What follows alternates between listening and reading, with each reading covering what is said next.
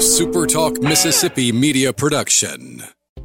Are you a business owner looking for help with HR benefits and payroll? MWG Employer Services offers a wide range of services and can create a custom plan that fits your needs and budget. I was so overwhelmed with HR stuff. MWG Employer Services took all the stress out of it and even set up my payroll. I couldn't be happier. MWG Employer Services is here to help you succeed. Call us today at 601 206 7966 or go to MWGEmployerServices.com. You're listening to Sports Talk Mississippi on demand, presented by Pearl River Resort. Escape to Choctaw, Mississippi and enjoy world class gaming, the Dancing Rabbit Golf Club, and Geyser Falls Water Park. Escape to Pearl River Resort. The junction, in the grove, and to the top. This, this is Sports Talk Mississippi. On your radio and in the game, right here on Super Talk Mississippi.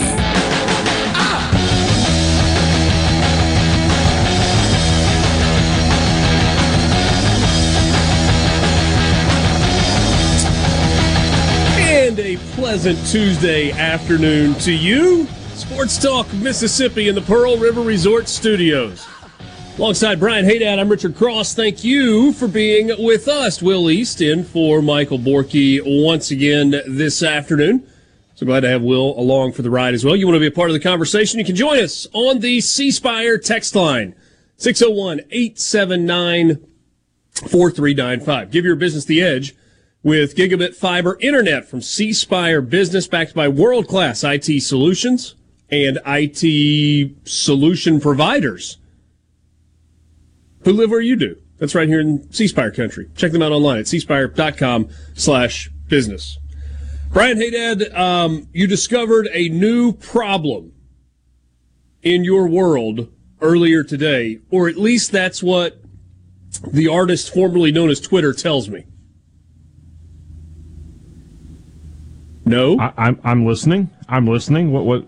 this is your story, not mine. You you thought that you were out of the driving Oh, kids yeah. to school business, and then And then my daughter came home last week and told me that she has been given some sort of senior privilege, so she doesn't have to be at school till ten in the morning, oh, and the youngest has to be there by like eight, you know, eight thirty at the latest.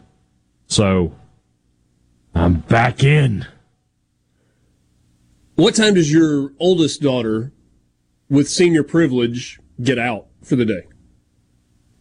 The same time as normal, I guess, at like you know between three thirty and four. All right, so did you have that when you were a senior in high school? Did not. I, I've, I'd never heard of such a thing. You know, in my high school, you first period was first period, and you got out when you got out.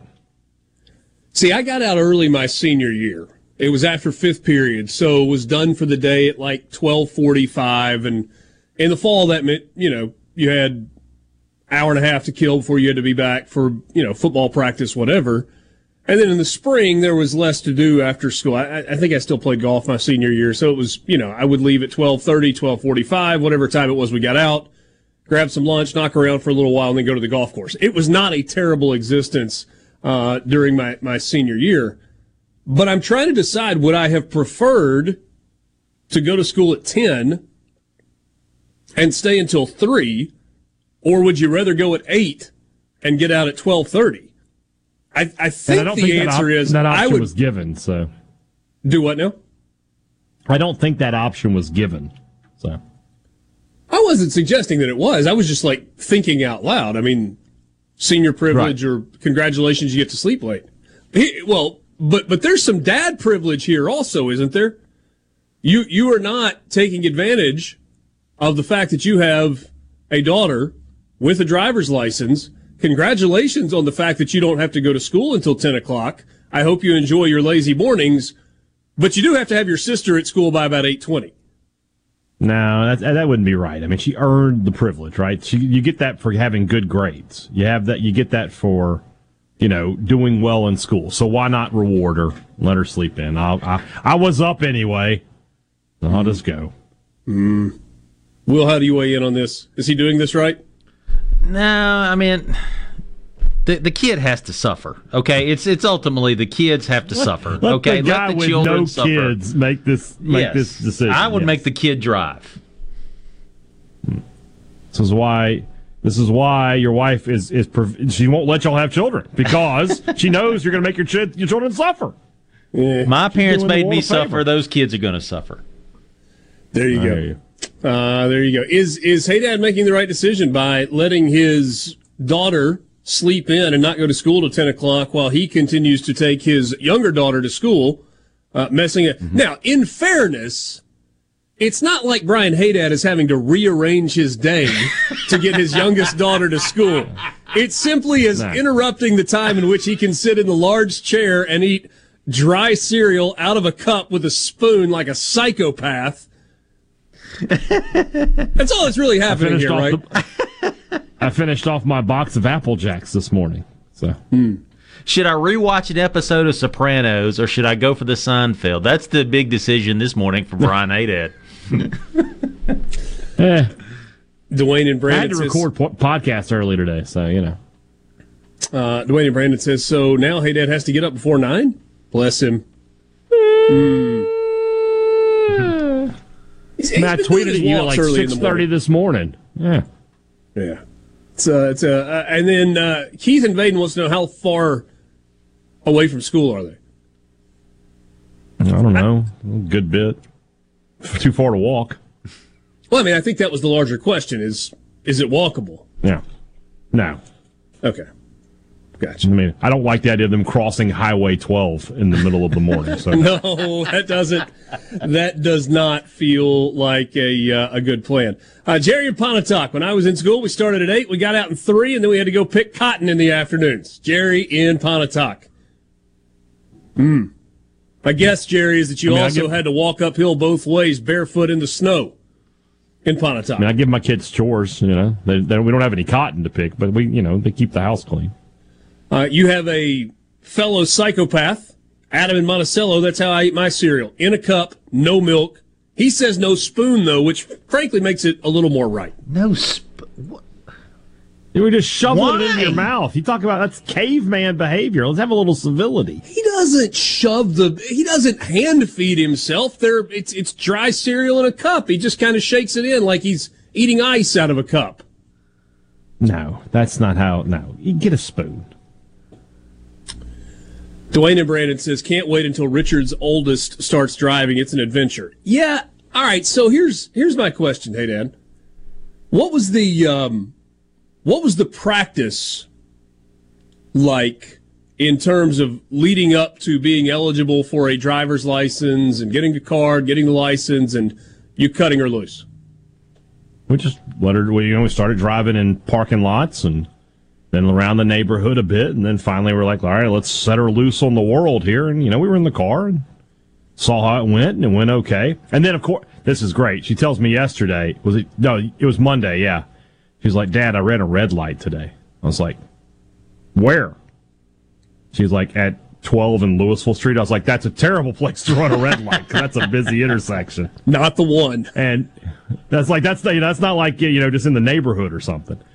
And uh, I was like, she's like, I just didn't have a, I didn't think I could stop in time. And I was like, you need to slow down when you see yellow. I know what your mom told you, but you need to you need to slow down when you start seeing that yellow light.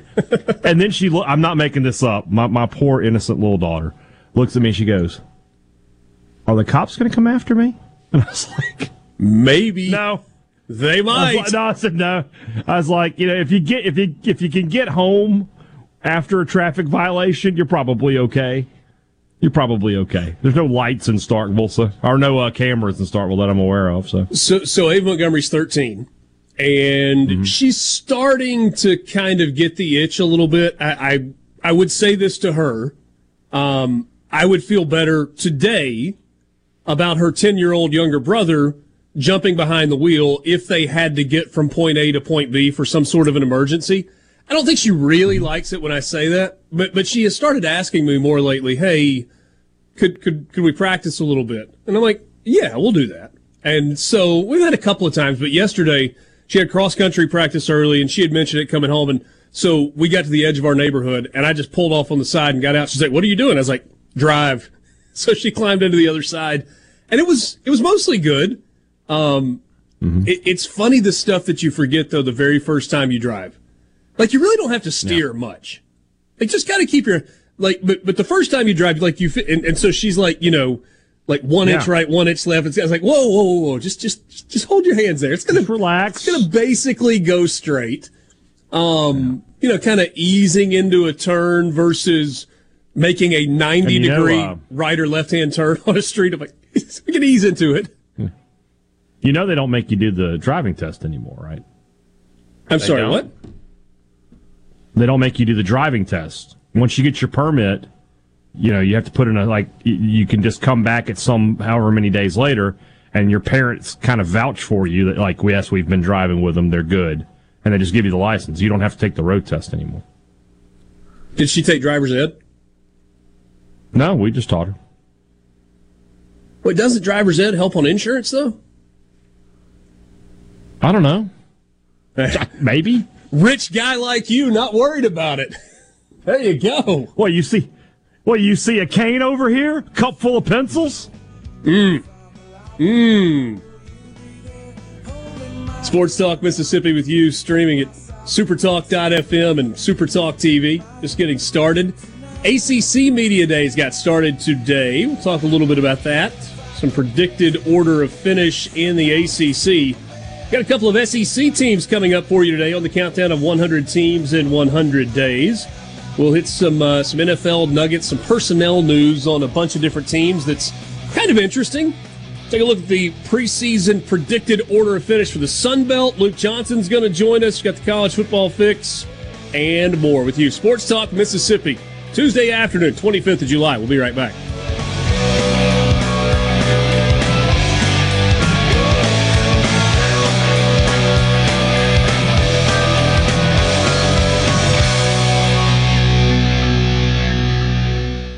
Mississippi on the SuperTalk app, your local SuperTalk station, and at supertalk.fm.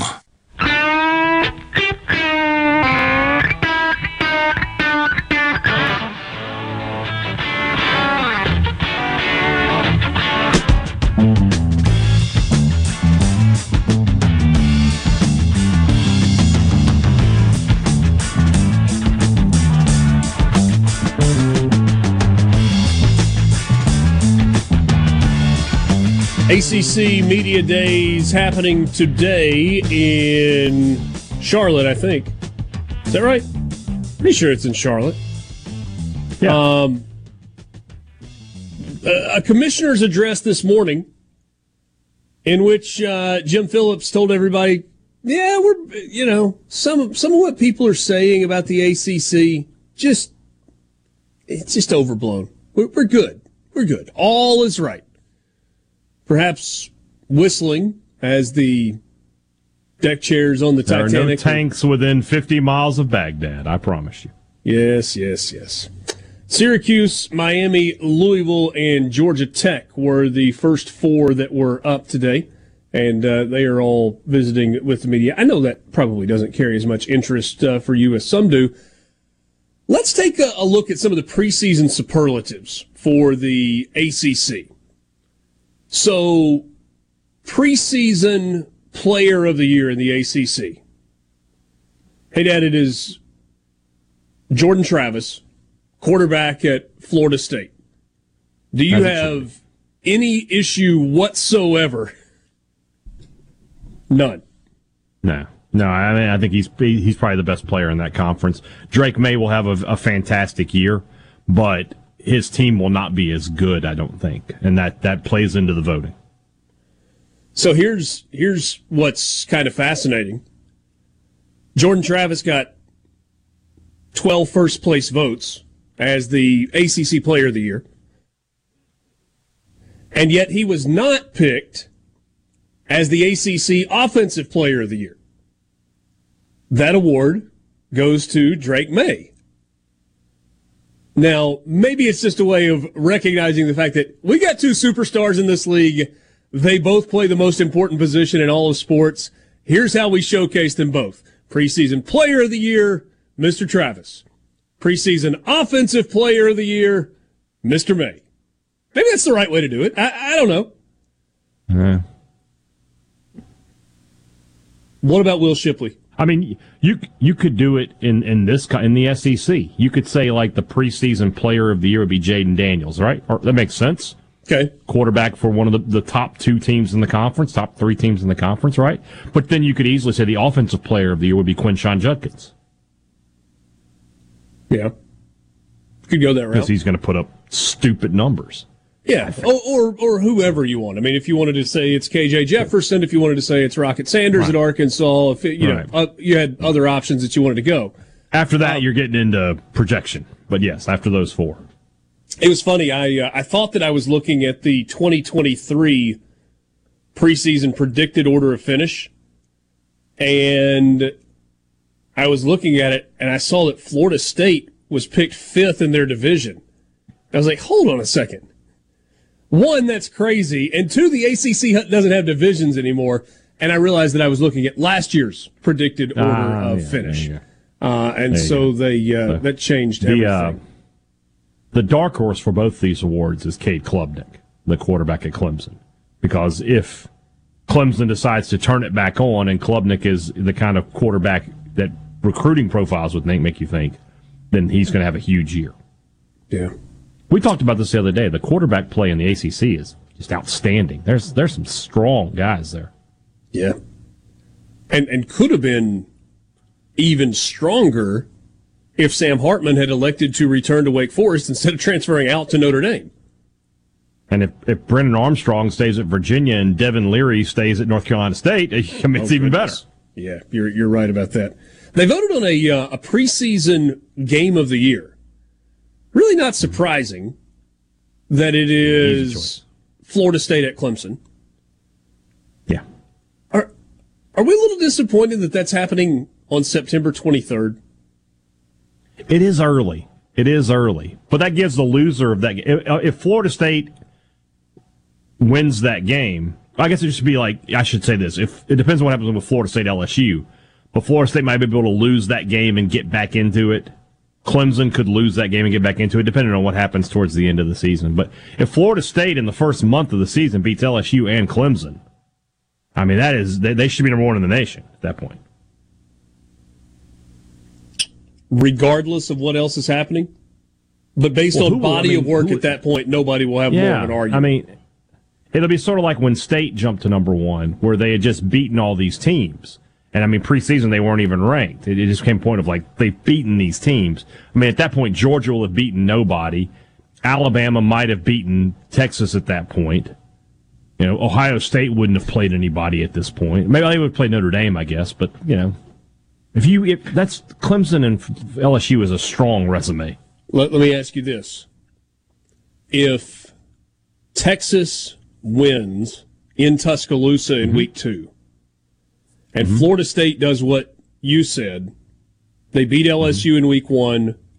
They beat mm-hmm. Clemson in week, what is that, three, I guess, September 23rd. Who's number one? Are, are, are you Texas or are you. It's probably still Florida, Florida State. State. Because Texas would just have one. I mean, just has the one win. Although it's that's a huge win to go on the road and beat Alabama. And you'd be coming Florida up State, on Red River. So. Yeah. Yeah, Florida State, I mean, it would be on the road against Clemson and neutral site against LSU. Yeah, yeah I, neutral, kind of neutral. Kind of neutral. Not not yeah. not at Doak Campbell. No, no. All right, so the last the time Florida State beat Clemson in Death Valley, 2013. They've only done it twice since the turn of the century. They had a guy named Winston, Jameis Winston, playing quarterback that year and beat Clemson like a dog, 51 to 14. So it's been a while. Uh, it's been a decade yeah. since uh, Florida State has won in Death Valley. All right, so here's your predicted order of finish in the ACC. This from 24 7 Sports. Florida State picked to finish first to win it all. Clemson second. North Carolina third. Miami fourth, NC State fifth, Duke sixth. We need to pause on Duke right there just for a second. And here's why. I want you to listen to Duke's schedule this year. Hold on. All right. I, got to get to this right page. We had them the other day on the on the hundred teams. I remember talking about this. All right. So Duke opens the year against Clemson on Labor Day night. Yeah. Then they get a stretch of Lafayette, Northwestern, and UConn. UConn on the road. They open on they open on a Monday. Monday night against Clemson in Atlanta. Okay, Yeah, Du- yeah, Duke- great. Yep, Duke Clemson is your uh, your ACC what Chick Fil A kickoff game. Okay, All right, so here here's where it gets dicey. September 30th, Notre Dame at home. Then an open date. October 14th, NC State at home. October 21st, mm-hmm. at Florida State. October 28th, at Louisville. Then they get Wake Forest on a Thursday night. Then they go to North Carolina. That's a difficult mm. stretch. it's a tough stretch. I, I, Louisville and Wake Forest are winnable, certainly winnable games for them. North Carolina's a rivalry game, so you never know what's going to happen there. It'll be tough to win Florida State, and I think probably tough to win North Carolina State as well. I like how you like. This is where it gets dicey. Doesn't it get dicey when they open with Clemson? That's dicey Well- right from the beginning. I mean, after three games against Lafayette and Northwestern and UConn. I mean, That should be all right. yeah. Should be three and one going into that game against Notre Dame. So interesting for uh, for Mike Elko in, in year two, who just got a contract extension, by the way. All right, so Duke sixth, Louisville seventh, Pitt eighth, then Wake Forest and Syracuse, Virginia Tech picked eleventh, Georgia Tech twelve, Boston College thirteen, and Virginia fourteen. So Oof, Virginia. yeah, it's bad. They're they're in a bad, and, and look, Virginia's only a couple of years removed from being pretty good. The, the, the, the, the message is don't hire Clemson coordinators.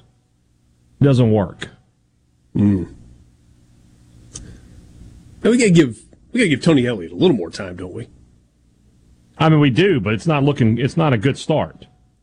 You know the one that that I just have so much trouble with is Virginia Tech picked fourth from last in the ACC. That program was so steady for so long under Frank Beamer. He steps down. You know, it's Virginia Tech fans. They're ready. I mean, for the last what? For the last five years, eight years that he was the head coach, Virginia Tech fans, it felt like they were ready. And there were some good moments in there, but maybe not the you know 10, 11, 12 wins a season that that they had kind of been spoiled by. But the Justin Fuente thing just didn't work. It's very surprising to me. It felt like a good fit, didn't it? Yeah, it did. I, I thought he would win there a couple years and then go to like Oklahoma. Yeah. And so now it's year two for uh, for Brent Pry, and uh, we'll see if they can get it moving in the right direction. Sports Talk Mississippi streaming at supertalk.fm and Supertalk TV. We will uh, pick off a team on the countdown of 100 teams in 100 days when we come back with you in the Pearl River Resort Studio. Sports Talk Mississippi. It's go time. Sports Talk Mississippi. Well, say something. Super Talk Mississippi.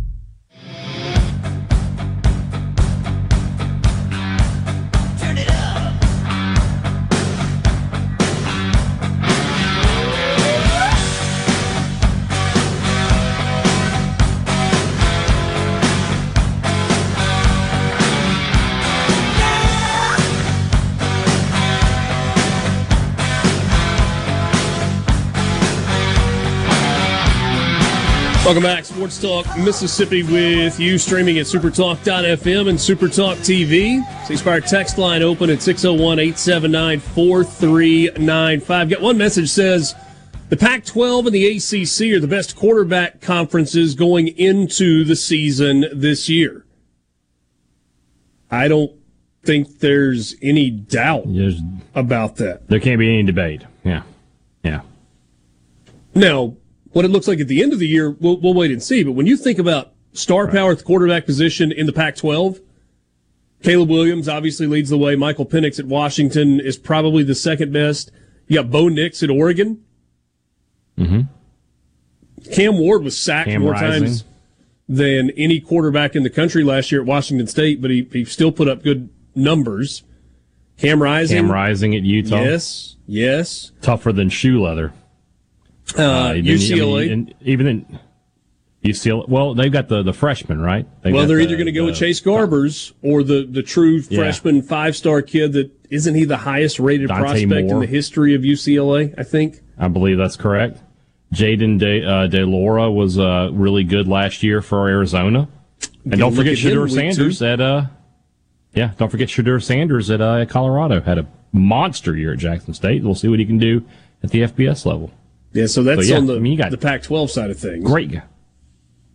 And I, I don't know who Oregon State's quarterback is, but that was a good team last year. So I assume they get some decent quarterback play. Uh, Mike could give you the, the answer. ACC, the ACC, we we've already talked about Maye and uh, and Travis, Brennan Armstrong at North Carolina State. Um, who's who's the kid at Duke? He's pretty good. What's his What's his name? Uh, I can't remember. I'll, I'll find it for you in a second. Tyler Van Dyke. Tyler Van Dyke down at Miami. We mentioned Club Klubnik, who's potentially really good at Clemson. Um, Syracuse still has Garrett Shrader. I mean, if Garrett, I think we talked about this a few weeks ago. It's like if Garrett Shrader is like the seventh or eighth best quarterback in your conference, that's that's pretty good quarterback play. Oh, we should have remembered the quarterback at Oregon State Oh, it's year. DJ. DJ, It's DJ. Uiagalelei. There you go. I mean, should be a good player. Yeah. The um, That's that's really deep. That's I, uh, have they announced? I assume Caleb Williams is the first team guy. The second team guy. I mean, they got like some options there. it's Michael Penix. Is it Penix? I mean, I, I can't I can't go wrong with that. But I mean, if you told me Nix or if you had told me, uh, Oh, I don't know. I don't know. Maybe beyond Nix, it would have been a little bit of a stretch, but I, I could, I could, Cam I could listen Rising. to your argument at least. We Cam Rising, come yeah, on. I, yeah, yeah, I'd listen to an argument. Yeah, yeah. It's it's a that's two leagues that are very deep at the quarterback position. I mean, maybe a little bit different. Let's do this. Let's do this. Who KJ who who let's, KJ Jefferson. Let's just say he's the best quarterback in the conference, right? Just for the argument's sake here. Where does he rank in the Pac-12? Is he fifth? Is he I- I was going to say the have- absolute best you could rank him as third. That's the best. I I, I, I would say he's behind Caleb Williams, Penix, Nix, and And probably Rising? Rising. Yeah. And then in the ACC, he's definitely behind Maye. He's behind Travis. Um, I need to see more from Klubnik before I give you an answer on yeah, that. yeah. I, I would put Jefferson ahead of Klubnik right now. I'm trying to think my way around. Might be third. He might be third in the ACC. Yeah. I'm not sure that he's the best quarterback in the SEC, though. I'm not. I mean, you got options there, but I mean, who was who was first team All SEC? I didn't. Even, I don't remember. Was it Daniels or Jefferson? It was Daniels, wasn't it? Yeah. Um, It was literally a week ago. This was happening. no, it was KJ Jefferson. It was Jefferson. Okay, Yeah, Jefferson was That's first team and voted Jayden. Daniels was second team. that's who I voted for. So Yeah. All right, let's uh, let's get to it. Countdown: 100 teams in 100 days. This day is bananas. B A N A N A S. This day is bananas. 100 teams in 100 days. Okay, ready?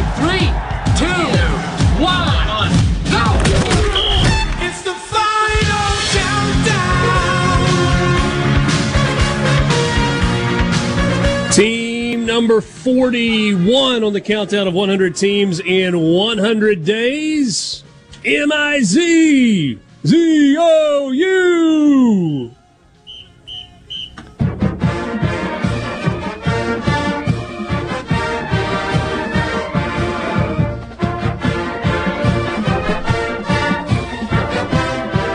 How you feeling about this one? Just meh. It, it, much like their football team and their football stadium and basically everything about them, kind of meh. That line is we will tramp, tramp, tramp around the columns while we cheer for Ole Mizzou. Okay, it's a lot of use of the word tramp. Yeah, hooray, hooray, hurrah, hurrah, Mizzou, Mizzou, Mizzou. Uh, the Missouri Tigers. much ridicule, much derision thrown my way when I picked Missouri fourth in the SEC East. You guys looked at me like I had two heads with three eyes each.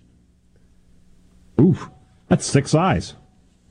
And maybe you're right, but maybe you're not. And the reason there's a lot of production returning for Missouri. Top three rushers from a season ago are back, led the, uh, led by Cody Schrader. Starting quarterback is back. Brady Cook last year threw for a little over 2,700 yards, 14 touchdowns, seven interceptions. Top four tacklers are bla- uh, back, including Ty'Ron Hopper, who had a bunch of tackles for loss. And the losses last year were close. We've talked about this several times throughout the uh, throughout the course of the year. Right, so they got popped pretty good by Kansas State in week two. But when you look at their SEC losses, and this is for a team that finished the year six and seven with a loss in a bowl game, they had a three point loss to Auburn, a four point loss to Georgia, a seven point loss to Florida, a four point loss to Kentucky. So four of their five losses in SEC play were by a touchdown or less. And then Tennessee beat them like they had stolen their girlfriend or something. Like like the nerdy guy It stole the girlfriend and the, the big the big bad bully came and, and got after him. Gotcha. So it was really always see that in close. the movies. And and then when you look at the schedule this year, South Dakota and Middle Tennessee, Kansas State, that's a tough one. A lot of people think Kansas State's going to win the Big 12 again. It is a home game on September 16th. Maybe Missouri can pretend that Kansas State is Kansas and drum up a little more hate. The border war. And then they've got Memphis to play them in St. Louis. Um, yeah, neutral site.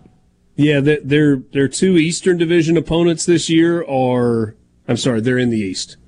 Their two Western Division opponents this year are LSU and Arkansas. They're in the East when it comes to the Southeastern Conference. Geographically, though, not even close. Not even close. Not even close. They'd be in the Pac-12 East. Mm. They they would. Excuse me, they absolutely would. When I say to you Missouri football, what do you think? I think SEC Network three o'clock. I mean, that's where most of their games end up. You know, I think boring. Just there's nothing exciting about Missouri. I mean, you know, they just they just. When's the last time I was like, man, can't wait to tune in to the Missouri game this week? Worst I mean, camera angle you know, in uh, SEC. It's not great. You know, and like for some reason, like the field there looks gray. It's their turf is not good. It, I'm just telling you, it's a train wreck. I want to go back in time and bring Kansas State into the uh, SEC. No. I think they'd be a better fit. I, Oh, yeah. We got to pick oh. one. I got to pick one Big 12 team. I'm going Kansas State. I went there. I'm telling you, that's an SEC town. why don't you just go get Texas a dozen years ago? I mean, Well, if I could do that, that's different. I could go ahead and just bring in Texas and Oklahoma. I tell Texas A&M to sit it out too. yeah. Ooh, ooh, Oh yeah. strong words. I can do. I can do without the craziness. Can you imagine how slighted Texas A&M would have felt if that had happened? They'd have cried, legit tears. Yeah, yeah. Um, But what I'm gonna say real quick about Missouri is this. I said it a few weeks ago when we were talking about this. That when I hear that many close losses, I see a team that doesn't know how to win, and that's what I think. I mean, prove me wrong, but you know, I feel like they probably have some a bunch of close losses again this year. They're not good enough. So, so it's not. Wow, this team is close. Now that they've got a little Yeah. more experience with those guys coming back, they're going to take the next step. Nah, because everybody else is still better than them. Um, a couple of historical nuggets about Mizzou on the other side of this break. One of the more, I guess, one of the, the all time famous coaches in college football. Spent a long time at Missouri. Not even talking about Gary Pinkel. we got more coming up with you. I didn't think you were. Sports Talk Mississippi. Mississippi. Here we, here we go, go. Super Talk Mississippi. Deep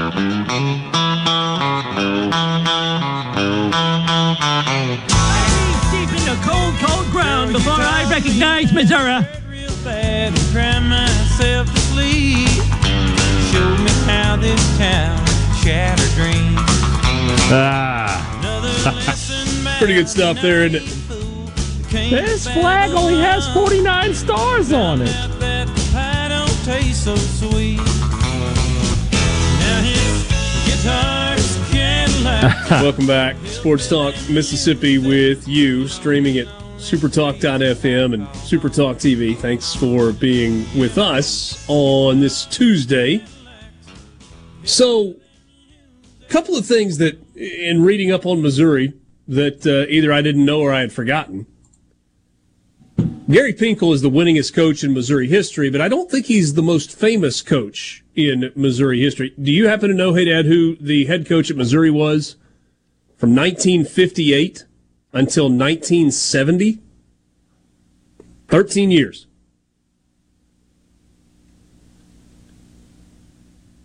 Bud Wilkinson? It is not Bud Wilkinson. Dan Devine. Who is it? Really? I didn't know that. Dan Devine left the University of Missouri to be the head coach of the Green Bay Packers. He was there for four seasons. A little bit of controversy at the end. The uh, the board of directors of the Green Bay Packers was planning to buy out the final year of his contract. He was three games below 500 or two games below 500 in his four seasons, and they were still hanging on to the memories of Vince Lombardi, even though there had been another coach in between the two.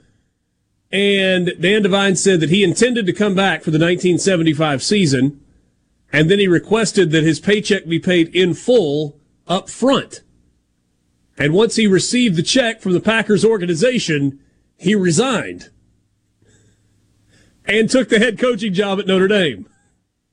Hey, Will. I was want to talk to you about something. Will, Will says yes. Yes. Yeah. Just you know, just a little, just a little advance. Dan Devine almost did not take the Missouri job. He had uh, had a couple of years of success at Arizona State, and it felt like there were some omens That that, went the other way. His flight to Missouri developed engine trouble, and he had hot chocolate spilled on him by a stewardess during the flight that arrived six hours late. And he almost just threw his hands up and was like, "Ah, you know what? Forget it. This this isn't a good start to this." Uh, but it it went well. And uh, after going five, four, and one in his first year, there was a group of Missouri boosters who came together and bought him a one hundred fifty thousand dollar life insurance policy that would cover him for as long as he was the head coach of the uh, of the Tigers. And then I did not realize how successful as a coach Dan Devine was. one hundred seventy three This wins. guy won a. So he was 27 and 3 at Arizona. Then he was 92 38 Arizona and State. 7. Arizona State, yes. 92 38 and 7 and then 53 and 16 at uh at Notre Dame with a national title. Yeah. That's incredible. I, I had no idea. And what five like seven top 10 finishes in his career. Dang. I had no Hey, idea. Did Did you have any idea how successful Gary Pinkel was in his career? I had an idea on that one. Yeah. 191 career wins. He went 73, 37, and 3 at Toledo. He was the head coach there from 1991 until 2000. And then from 01 to 15, he was at Missouri where he won 118 games. And man, they had that stretch in 2013 and 2014, their second and third years in the SEC, where they won back to back Eastern Division titles. They had the 12 win season in 07. They won 10 in 08, 10 in 2010. And I, I feel like Chase Daniel was the quarterback on every single one of those teams. I know that's not accurate, Yeah. but good grief. Um, lot of success. Five five 10 win seasons at Missouri, and then he had another two 10 win seasons at Toledo. It's impressive stuff. Yeah. Uh, really is. And Ole Miss was uh, was had the unfortunate pleasure of playing Missouri in a home and home in the uh, the non conference when Yeah. Chase Daniel was the quarterback. I think it was in that stretch when they won 12 and 07 and 10 and 08. Ole Miss had some rough out of conference games in the stretcher. They had Texas Tech when Leach was there. They had Missouri when Pink was there. They had Wake Forest when they were turning to be out to be good. Memphis kind of had their numbers. And I, I always remember about the 2003 year. Ole Miss Lost went 10 and twice to Wyoming. They lost. Yeah, Ole Miss went 10 and three in 2003 uh, Three. and lost to Memphis and Texas Tech in that year. They only lost one conference game, and it was that game to LSU. Yes. I mean, they, they could have played for the national title if they Yes. had just won their conf- non-conference games. Yeah, I mean That's so, tough. So air raid was starting to hum I and forgot love about it. Wyoming. Jeez, Was it B.J. Symons was a quarterback for Texas Tech that year? I think in 2003. That's probably right. Yeah, yeah. Memphis had Kingsbury Danny should be gone Wimprine at quarterback, and the running back was uh, oh, the DeAngelo running back- Williams. DeAngelo DeAngelo Williams. Great player. Great player. Ole Miss lost that year, 2003. State went two and ten, but beat Memphis that year. That's the Tommy West game. College football, College football. love it. Uh, four o'clock hour coming up next. Sports Talk Mississippi with you in the Pearl River Resort Studio.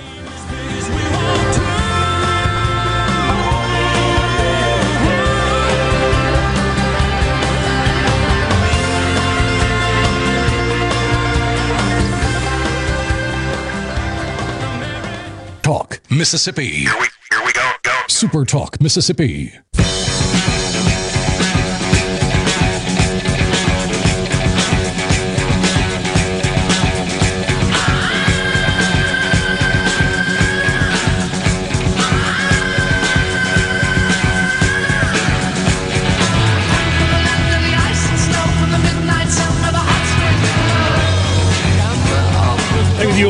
Talk Mississippi. Thanks for being with us on this Tuesday afternoon. The Neshoba County Fair, Mississippi's giant house party, is back and bigger than ever.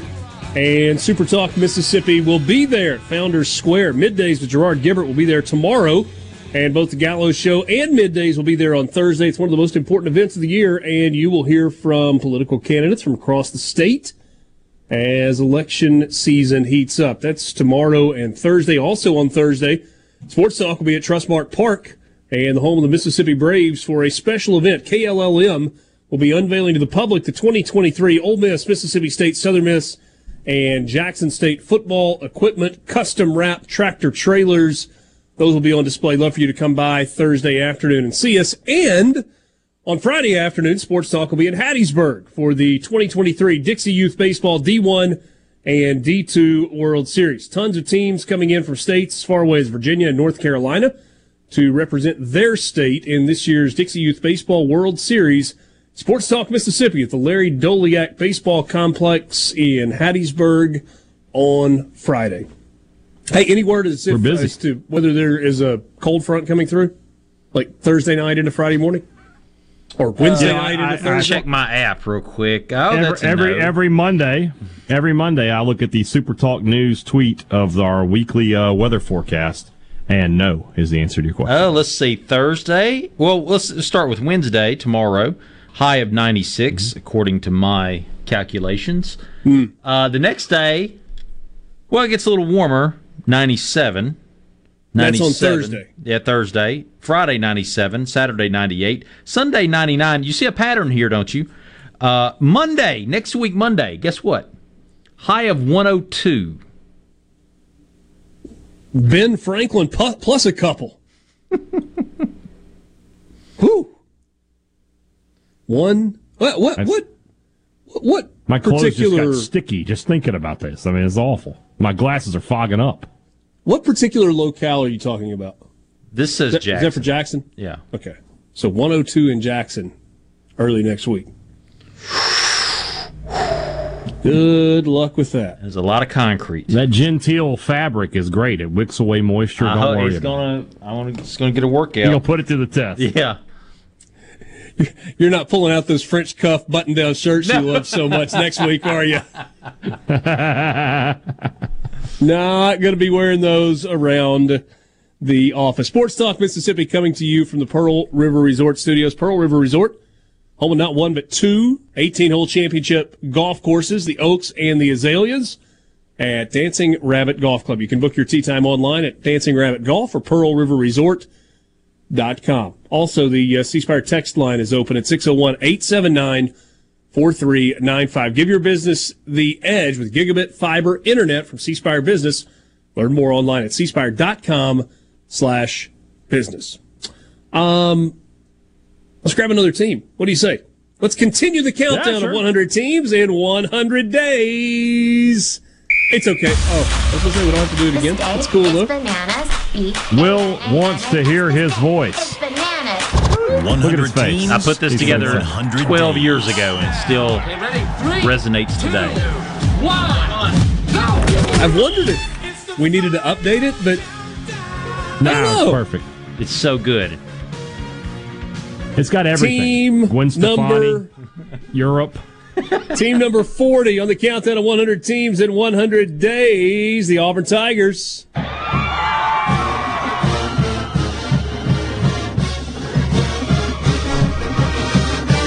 Fanfare to get you up to the uh, the real thing.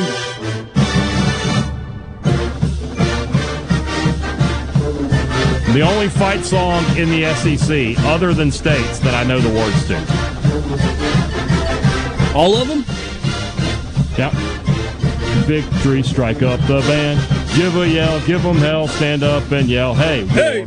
Eagle, fight for Auburn, power of Dixieland. You got it right. You got it right. I, give lost you, a uh, bet. oh, you had to learn it. Yeah. Mm, There's a video somewhere of me singing that. Yeah. I got Alabama's.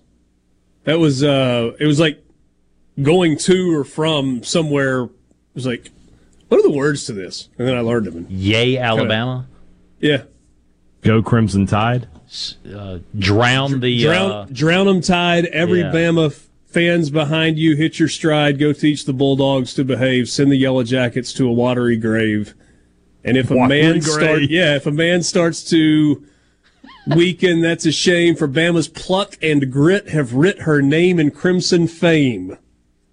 Fight on, fight on, going on fight on, men. Remember the Rose Bowl will win then. Yay, roll to victory, Crimson Tide, your Dixie's football pride. Blah blah blah blah. So yeah, there it is. All right, the, uh, the Auburn Tigers.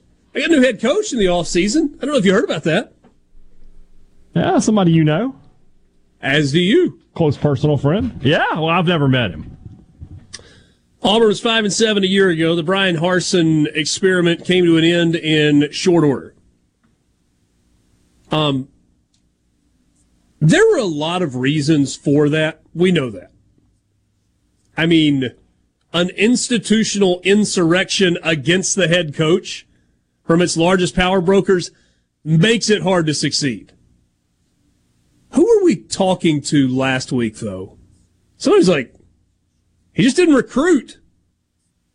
Now I don't know that he Cole? had. Was it Cole that said that? I'm, I, I don't know. I don't remember, but I mean that sounds like something he would say. Yeah, I don't. I don't think it was Cole. I think it was somebody else. But but regardless, maybe it was Ryan Brown. May, that may have been. That's another option. Yeah.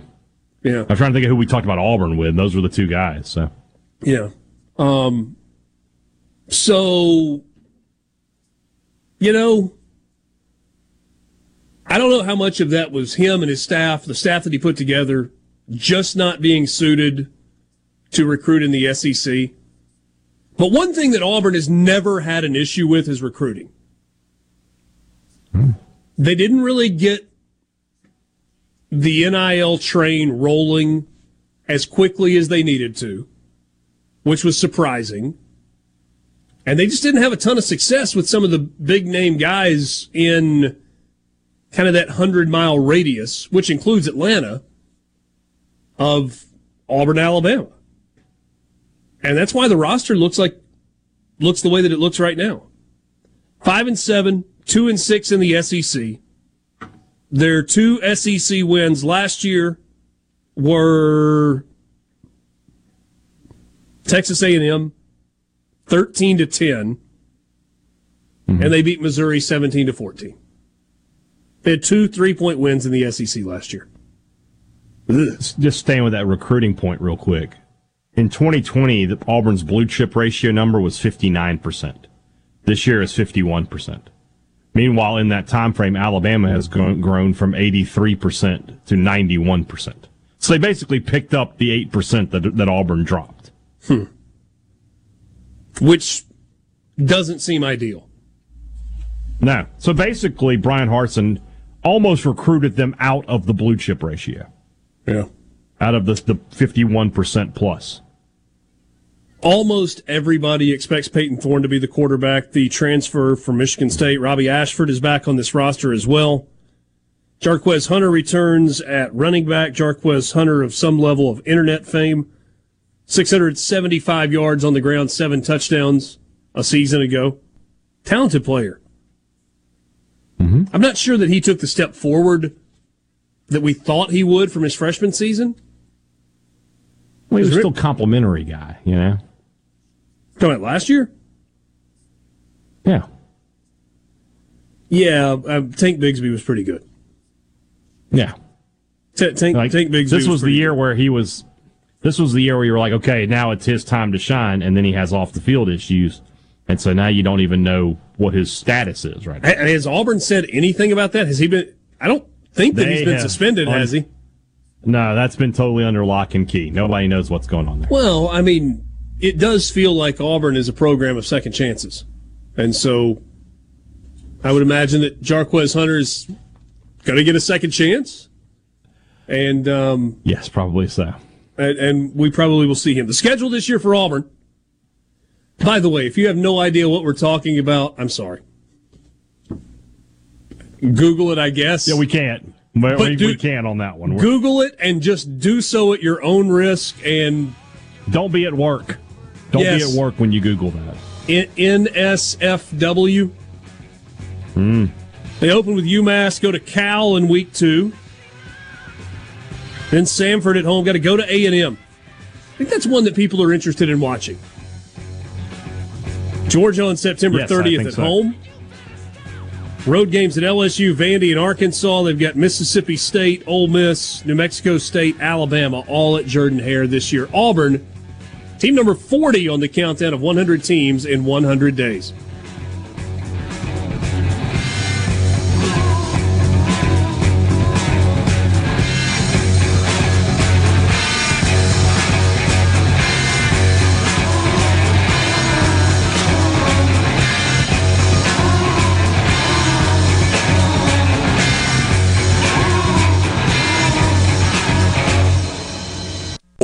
Sports Talk Mississippi. Now. Now.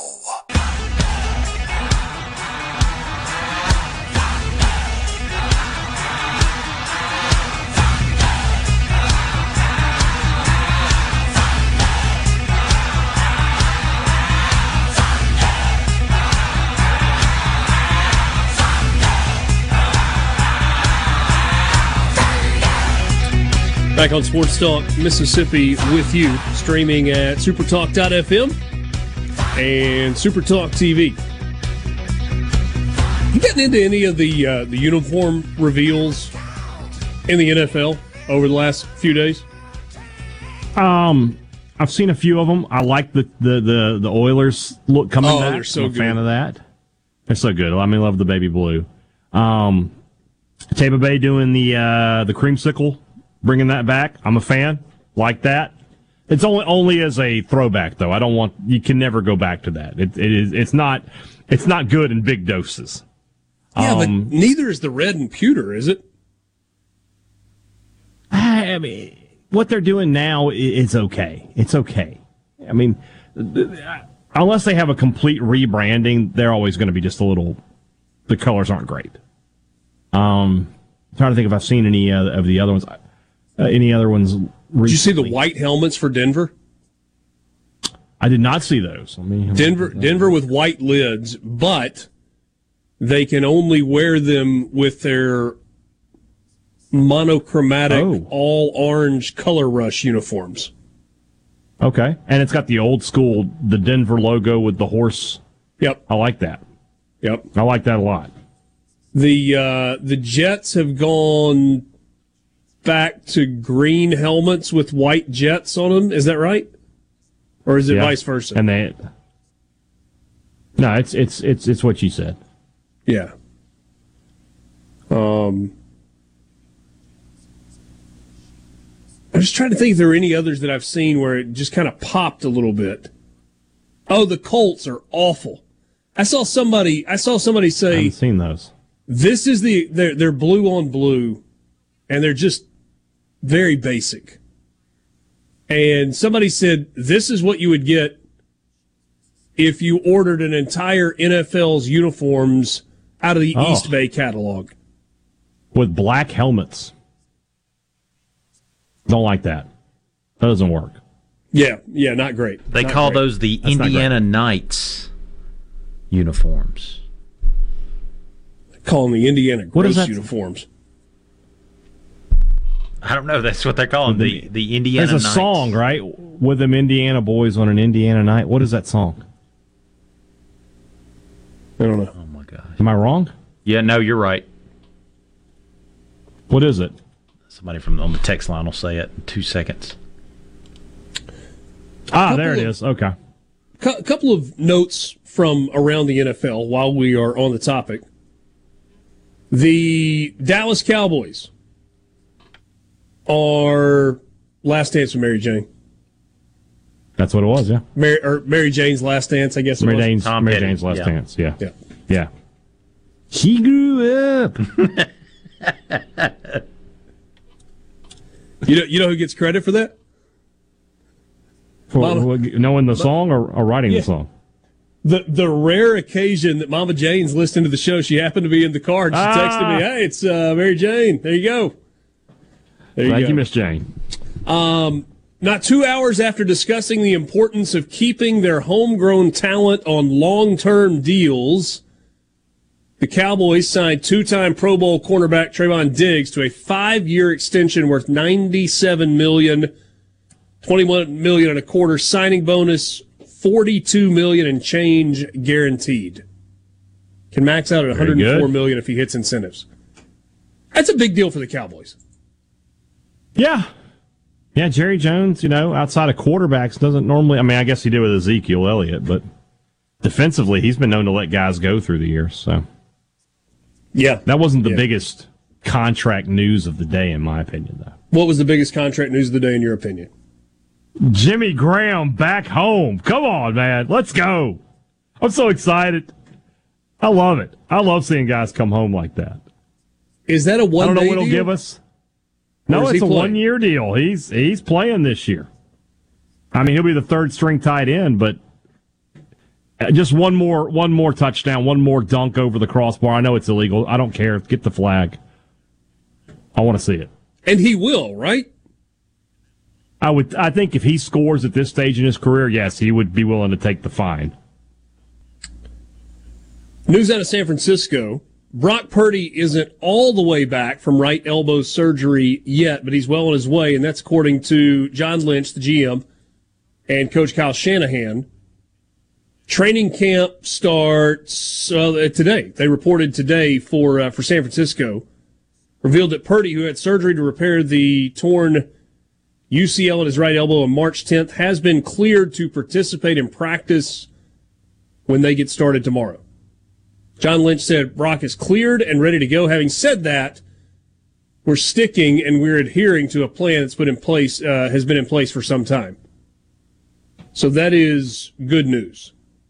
Kyle Shanahan did say story. about Purdy, he will be with the starters when he's out there. The throwing plan's a little different.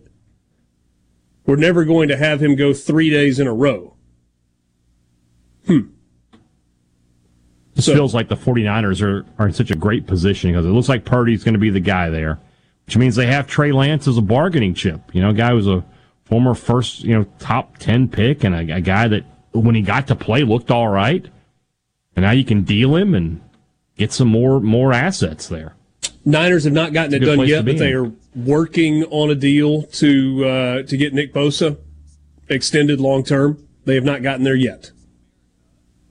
Um, Saquon, who had some very pointed things to say about the Giants a week or so ago, He did. has signed his franchise tag.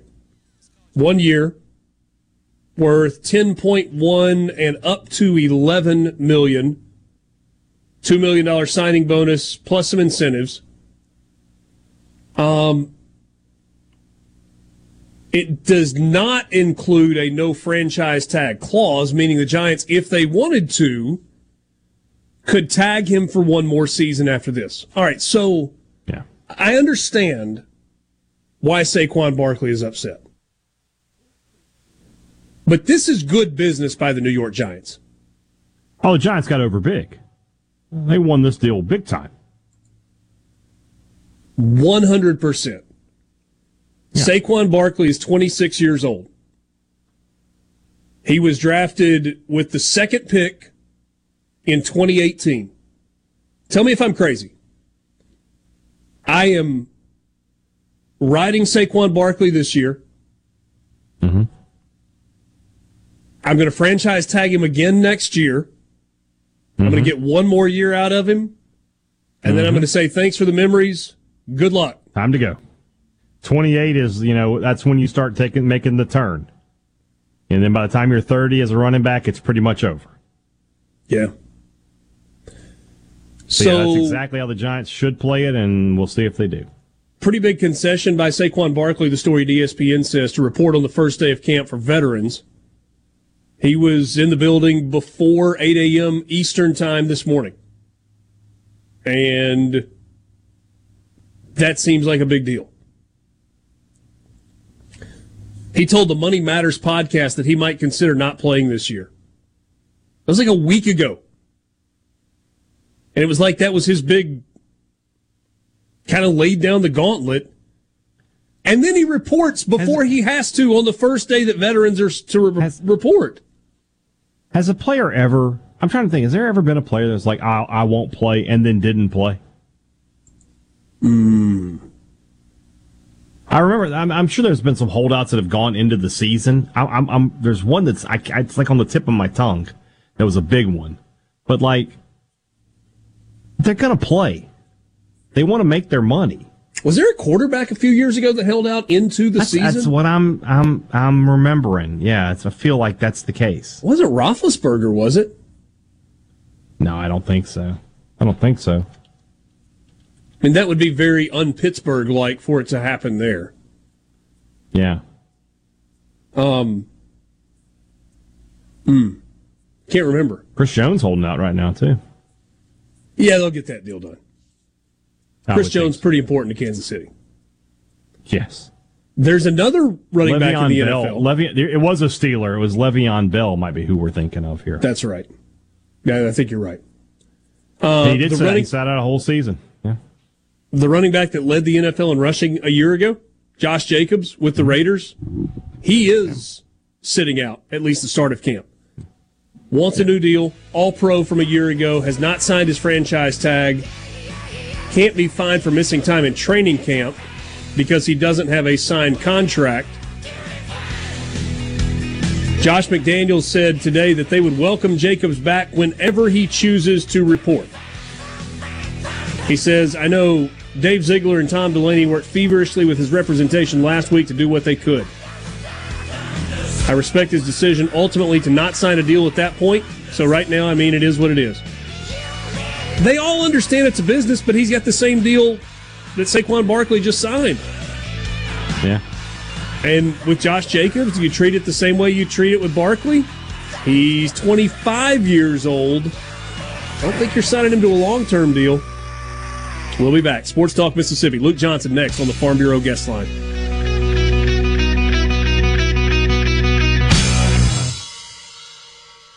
Here comes more Sports Talk Mississippi You ready, guys? on Super Talk Mississippi.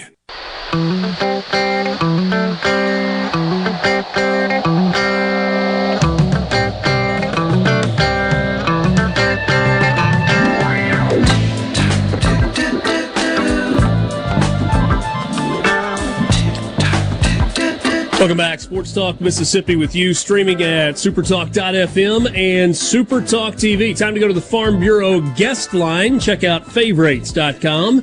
and go with the home team, Mississippi Farm Bureau. Richard Cross, Brian Haydad, Will East in for Michael Borky today, and Luke Johnson joining us right now, co host of the Super Talk Eagle Hour. Kind to spend a few minutes with us. What's up, buddy? Sunbelt Media Days. I'm not in New Orleans, but Eagle Hour's been covering it, and uh, great event going down uh, at the Sheraton.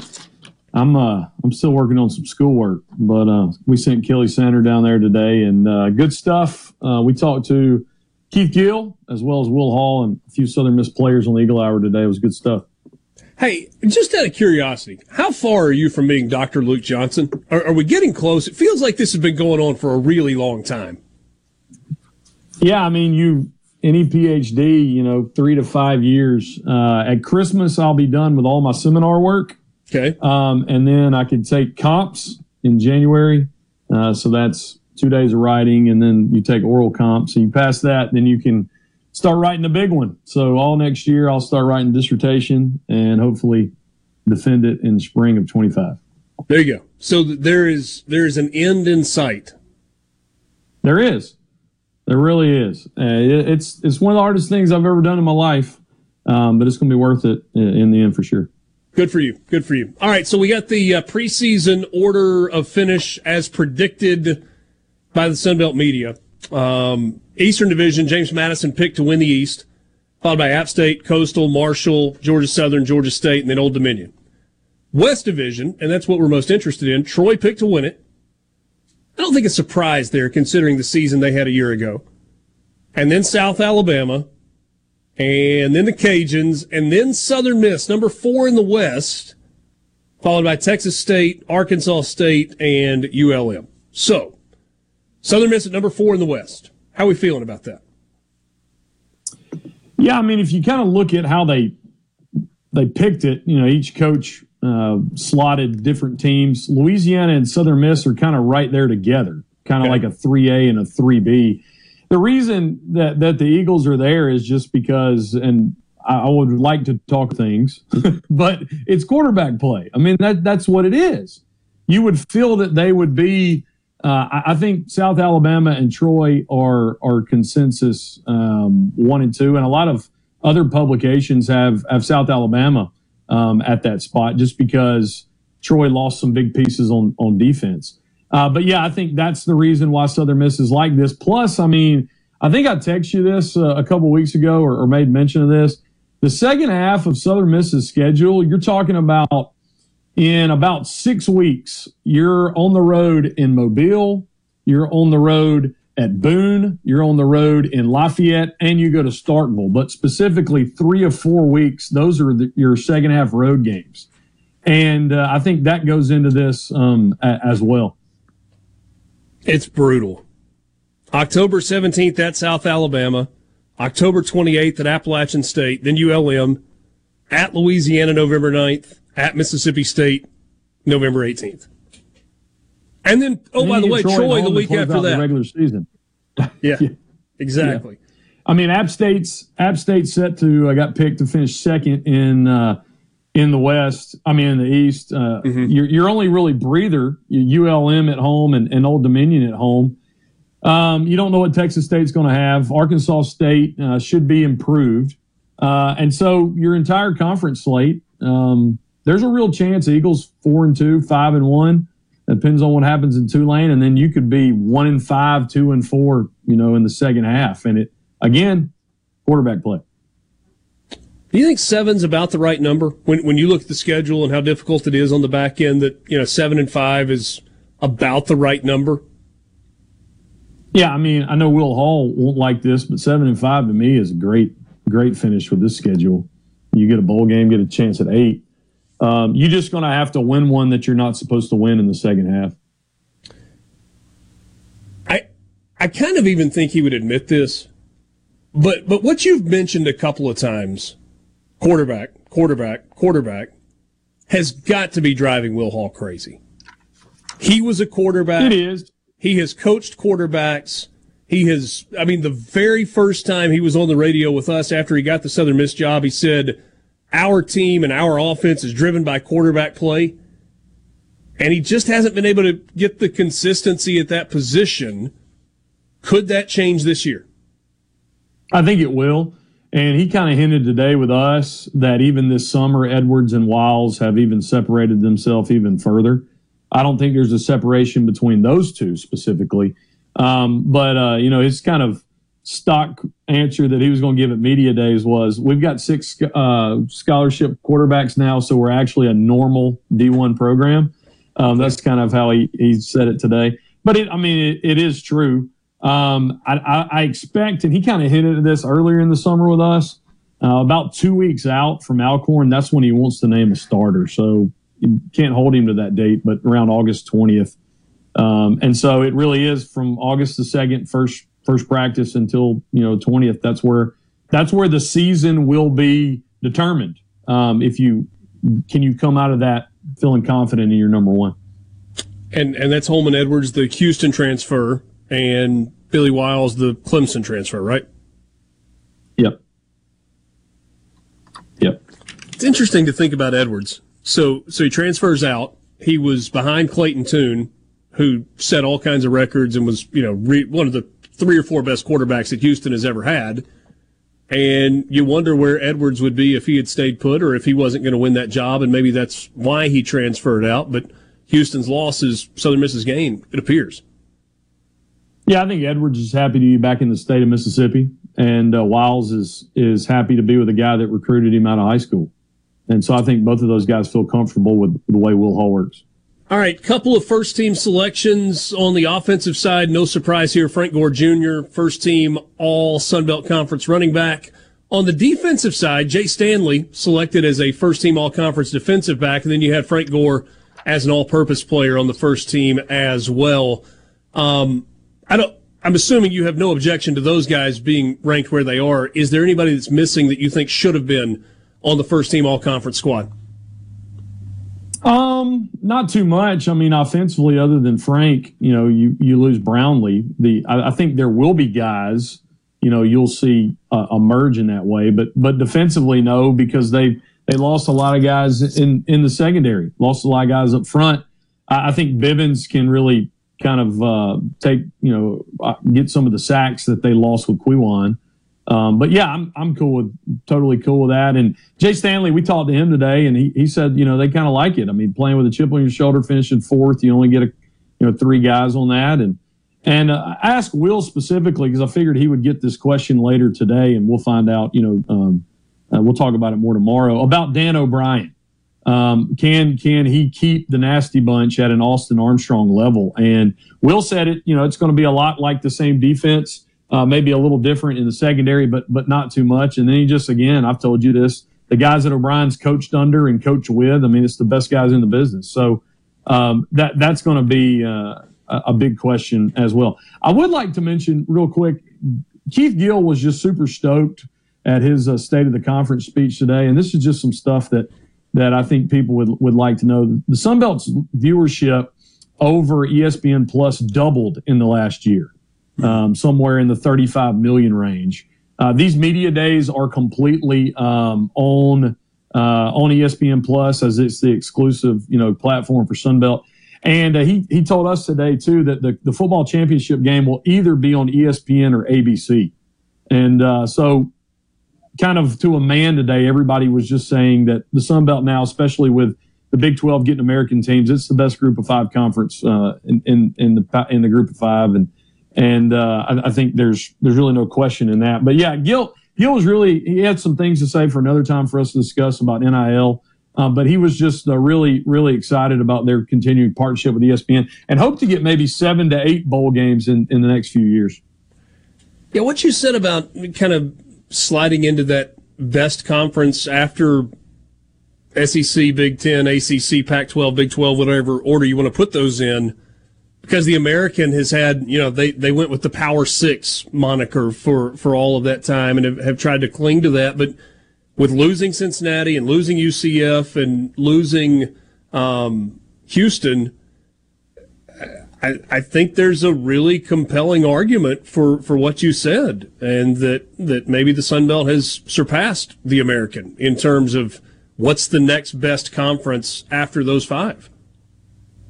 The Sun Belt really leaned into rather than media markets, they leaned into fan bases. And somebody even brought that up to to Gill. Would you be in favor of just like a 14 um, member league where you just play each other and no divisions? And he said, no, these divisions create the, all these fan bases that we've targeted to be able to express themselves in regional rivalries. And so he's happy where the conference is. Yeah. When you think about James Madison against Appalachian State, James Madison against Marshall, Marshall against App State, Coastal Carolina against those schools.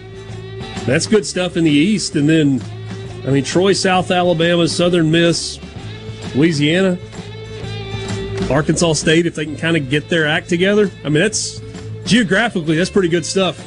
Thanks, Luke. Great, Great stuff, stuff, as always. Luke Johnson, co host of the Super Talk Eagle Hour, joining us on the Farm Bureau guest line. We're back right after this.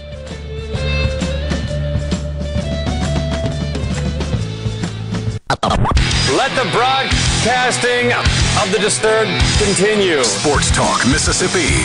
Super Talk Mississippi.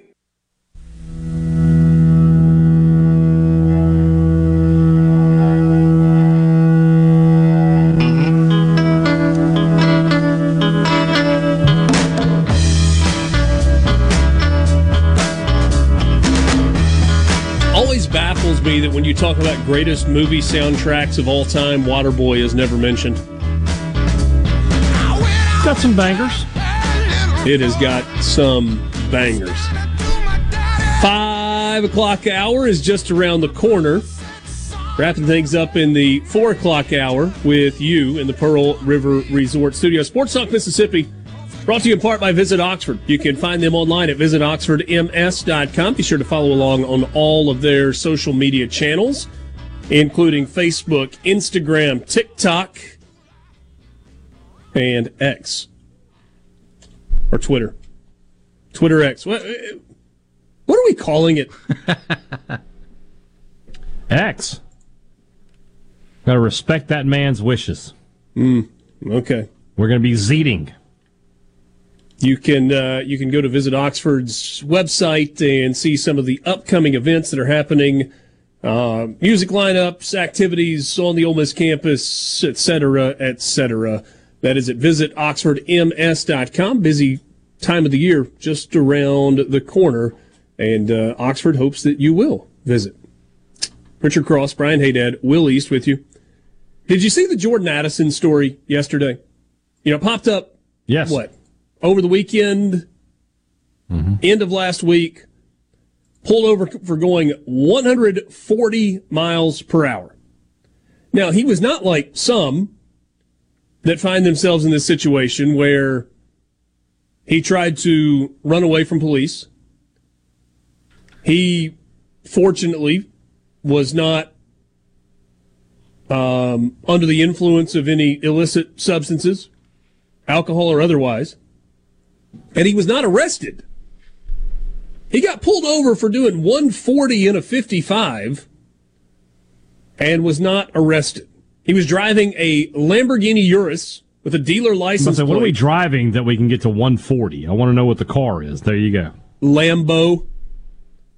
So he slowed down when he saw the police lights from another trooper who was pulled over on the right shoulder of the road. he slowed he, down to 120. So, so here's here's the question. According to the report, he told officers that he was driving that fast because of a dog emergency at his home.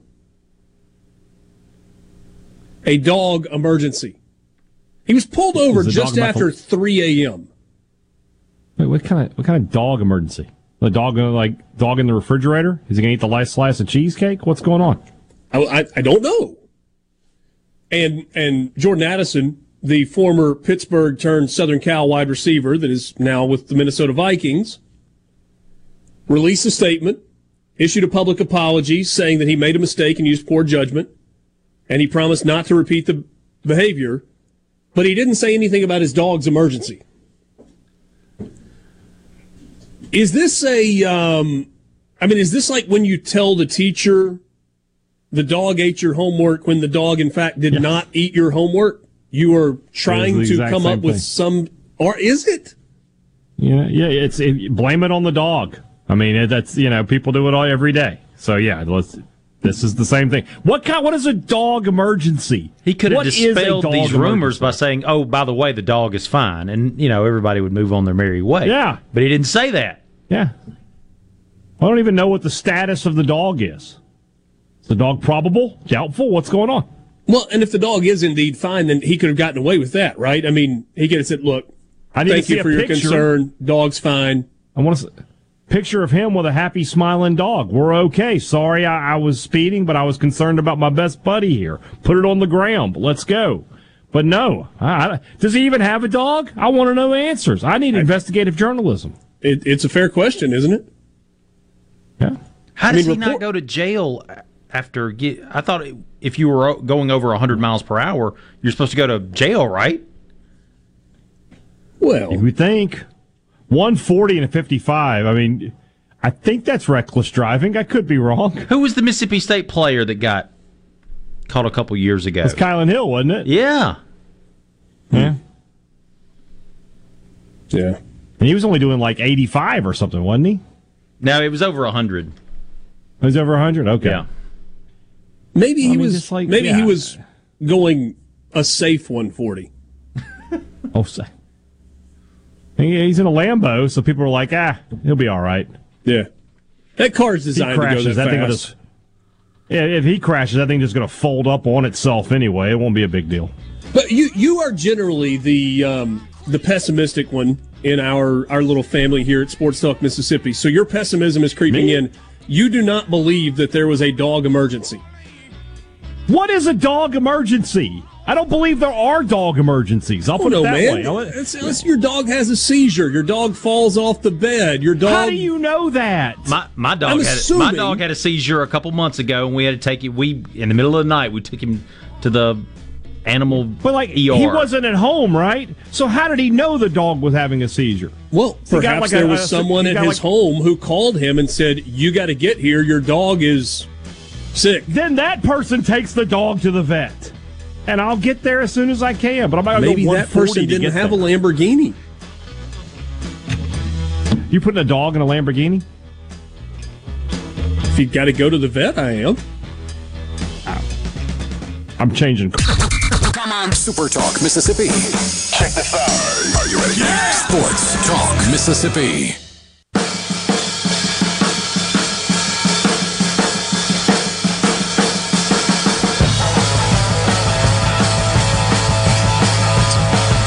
Final hour of the radio program today. Sports Talk Mississippi with you from the Pearl River Resort Studios. Don't forget about Geyser Falls Water Park. Will told you how hot it's going to be this weekend.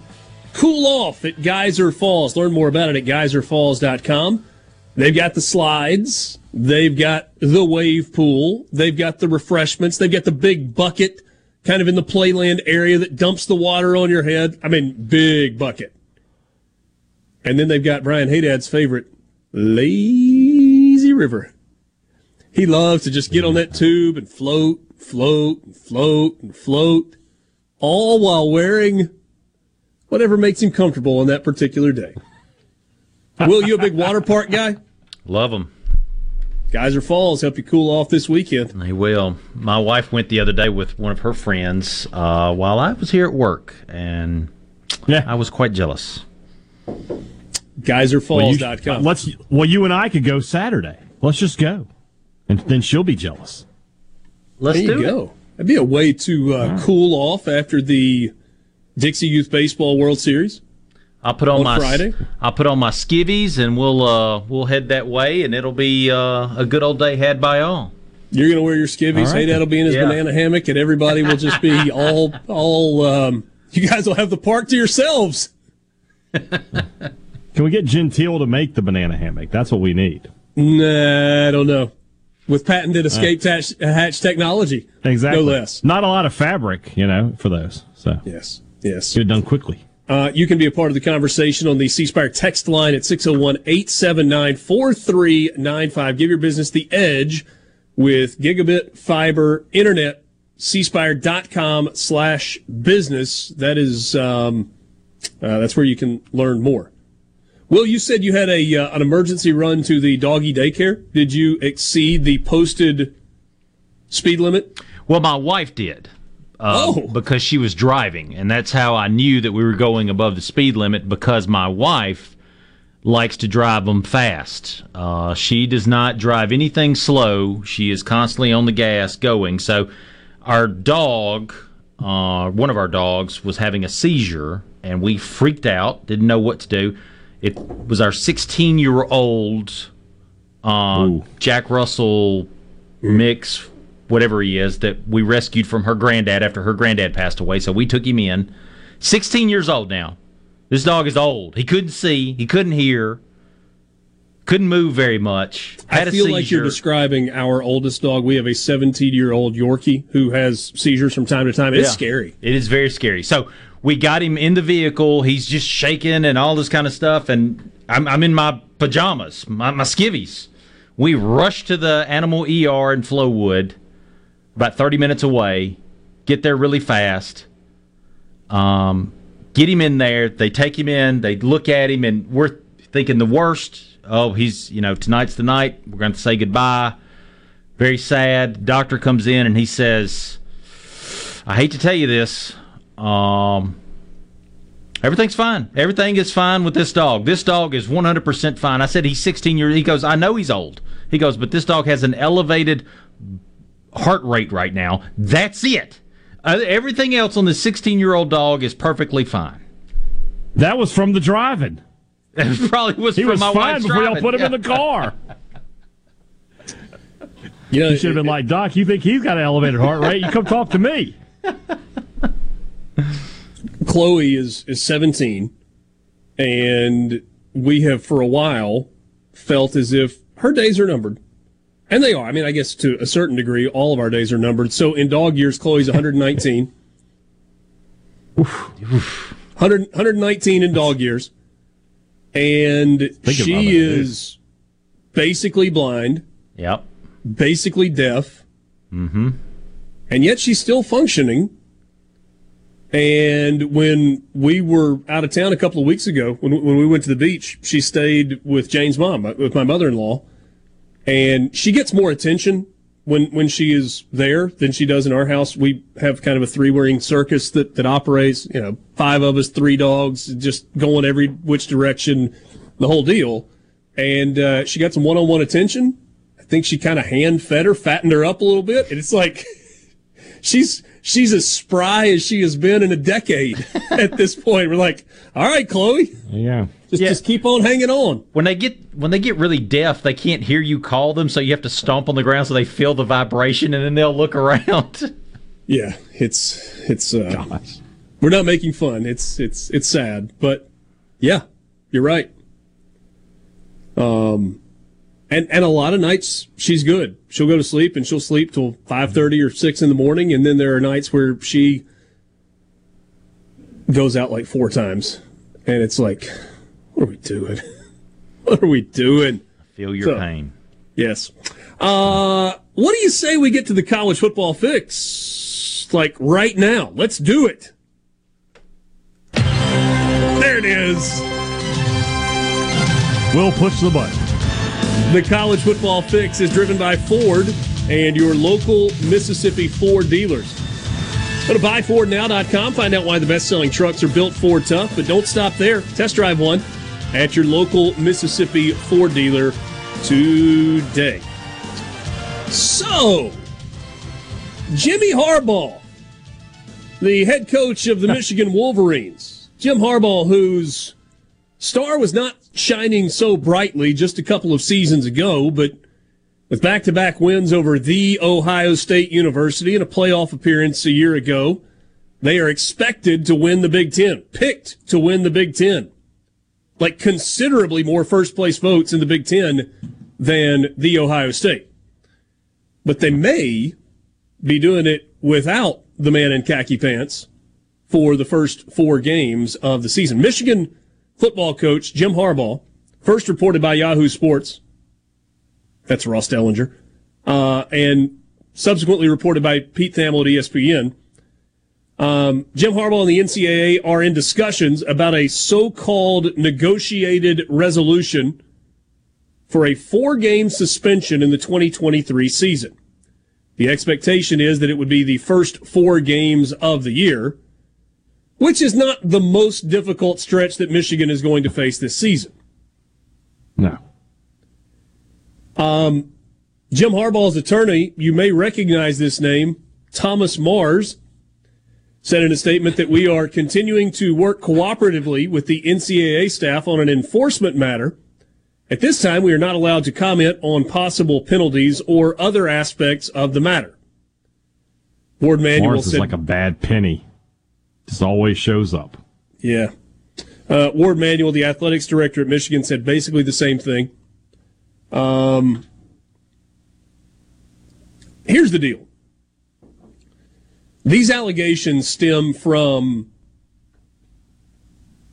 alleged violations that took place during the COVID 19 recruiting dead period.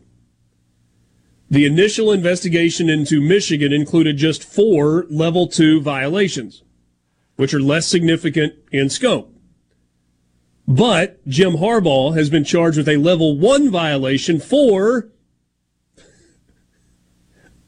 not cooperating, for a lack of exemplary cooperation. Which I got to be honest with you, I don't blame him. Because the NCAA has proven to us over and over that you are better off fighting them than you are admitting it. And so Jim Harbaugh, who is still not acknowledged specifically that he misled or lied to the investigating staff from the NCAA, but the negotiated resolution reflects that he did accept responsibility for recruiting violations in the case. So wasn't you know? Isn't this like another coach lying about food? And it wasn't hamburgers the issue here. You talking about I mean, Bruce Pearl and the cookout with Harbaugh? Yeah, yeah. I mean, it's it's just I don't know. Year of our hmm. Lord 2023. We're gonna suspend somebody over hamburgers. Okay, who cares? Although it will be funny if, if Rutgers finds a way to beat them. Yeah, I, I love the article in the story that said Yahoo also reported that former Michigan defensive coordinator Mike Macdonald, now with the Baltimore Ravens, is expected to receive a one-year show cause penalty. Macdonald's status as a current NFL coach makes the punishment essentially irrelevant. So, Oh goodness. Hmm. So, I mean, you can't talk to potential free agents. How does that work? I don't know. th- does does this do anything for you? Nope. You, you want to know Michigan's first four the- games? East I- I already know them, but please share them. Yeah, e- East Carolina, who is replacing maybe the best quarterback in school history in Holton Ahlers. UNLV, Bowling David Green. Gerard says, "Hold up." Just telling you what the numbers say. I'm just saying, though. Bowling Green and Rutgers, all four of those games at home in the big house. I mean, I the only, pull for Rutgers harder than I will on that day. the only thing Jim Harbaugh is going to miss is the early season heat in Ann Arbor. Yeah. So, and he doesn't have to miss practice. He's only going to miss in the games. Hmm. We'll see where this goes. It's not official yet. Sports Talk Mississippi. That's your college football fix, driven by Ford.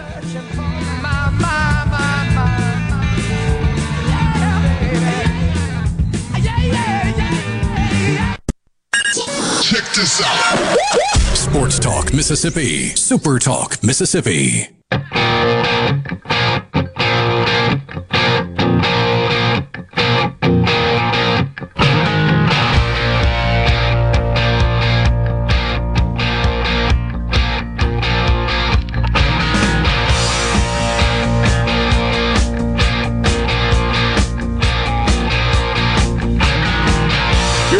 Of a new Ford truck, an F 150 or a Super Duty, or maybe you're looking for the all new Toyota Tundra, Belk Ford and Oxford Toyota are the places for you. Great selection available. Last check, they had a couple of Tundras on the lot.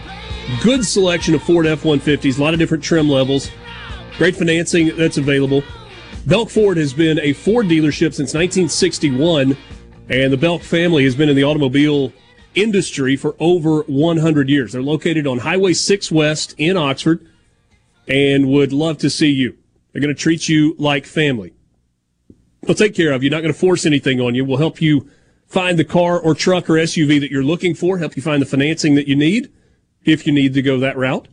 And um, they are there for service after the sale for things as basic as routine oil changes and rotating your tires and things that are far more complex. It's uh, it's really hard to be a shade tree mechanic these days. Everything is computer generated. Well, they've got all the technology needed in the service department at uh, Belk Ford and Oxford Toyota. Stop by and see them. Tell them that we sent you from Sports Talk Mississippi. That's Belk Ford and Oxford Toyota, Highway 6 West in Oxford. Let's get on a couple of stories from the college football world. We talked about Jim Harbaugh and Michigan in the Big Ten just a moment ago. Another story out of the Big Ten that, uh, that came out earlier today. Adam Rittenberg at ESPN writes that Northwestern football players Bryce Gallagher, Rod Heard II, and Bryce Kurtz will not attend Big Ten media days because of the increased attention on the program's hazing scandal. The three players issued a joint statement that said, this was very difficult since we were excited about the opportunity to participate in this great Big Ten tradition and to talk about the game we love and the season ahead. But given the recent events involving the Northwestern football program, we did not want our participation to be dominated by the hazing issue and steal the focus away from football in the upcoming season. We're proud members of the NU football program and want our on-field performance and off-field conduct to always reflect the values of the university and our fans. Good decision or so, no? Well, I mean, you, you know they won't allow any media participation at practice now, so it'll be the first game before we get any anybody on the record about this. So no, it's, it's it's. I mean, I'm not a fan. Just get up there, answer the questions, and move on. That's a tough position for the players to be in because you know almost every question they get is going to be about well what did you know? And when did you know it? And what about coach would, fitzgerald would, and i would counter by telling you that the players were the ones doing in the hazing so they deserve the questions. Yeah. David braun the interim head coach will attend um, tomorrow. Northwestern players have not so spoken to the media questions. since the July 10th firing of Coach Pat, uh, Coach Pat Fitzgerald.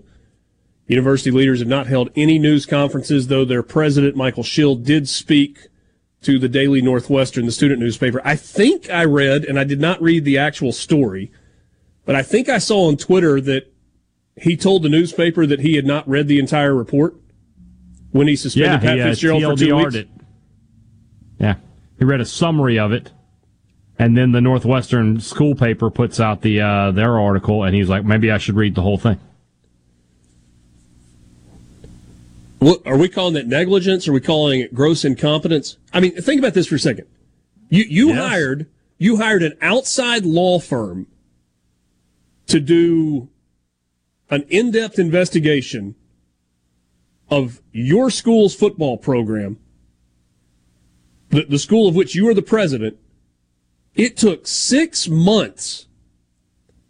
You come to a decision based on a summary of the report to suspend your head coach for two weeks, and at no point did it feel serious enough for you to go to the trouble of reading all of the findings in the actual report for which you paid an outside firm to do the investigation. It, Sounds like how I did term papers. Yeah. But you didn't pay a white shoe law firm half a million dollars or so no, to I, give you uh, the background paid, information for your term paper. I paid Walden Books two seventy five for the cliff notes. Yes. Yes. Much different. A L- little bit different than when I made up the summary of the book that I was supposed to read in AP English in eleventh grade and then I just made up a story because there was a substitute teacher that the whole class got tested on later in the in the nine weeks. My senior year, we had a uh, we had to read Silas Marner, and they we had an essay question. You had to write an essay. There were three questions.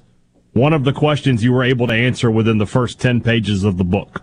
Like the answer was there. If you just read the first ten pages, yeah. you were good. Turned it in, ninety six. Attaboy. That's what I'm talking about. I, I'm so happy. It's like I read ten pages. Everybody else read the whole book. What's Silas Marner about? No idea. No idea to this day.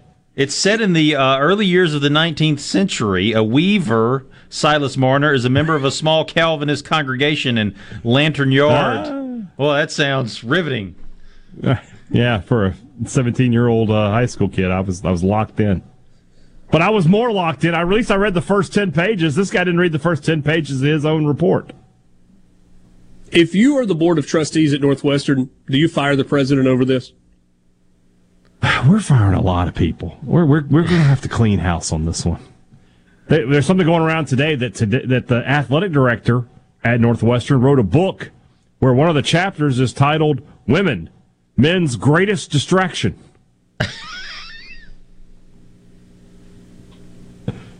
I mean, well, what? I mean, I, look, there's some truth in that. There's a- there is. Yes, but what year did you write what? that? 1955. I was going to say at least Yeah, historically. I'm I'm not sure that. Eh, never mind. Going back to the first one, we, there were problems, but I'm just saying, you can't write the book like that. The first publicly announced NIL deal for Arch Manning is now a thing. Uh, it was announced today that Arch Manning has announced an exclusive name, image, and likeness deal with Panini America. That is not the sandwich bread place. What what a misname, what a misnomer. Mm-hmm.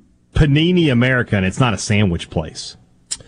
Partnership is the quarterback's first NIL agreement and is a multi-year deal that will see Panini create trading cards and will include exclusive autographs from Manning. The first release will be a one-of-one Prism Black autographed card that will be auctioned this week on Panini's website.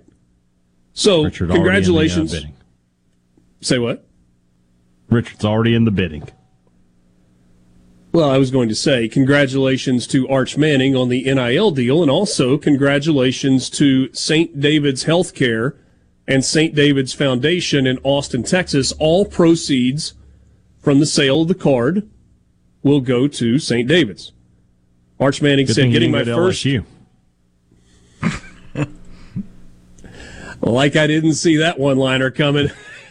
Buddy, if you say hospital, I say LSU. That's how life works from this day forward.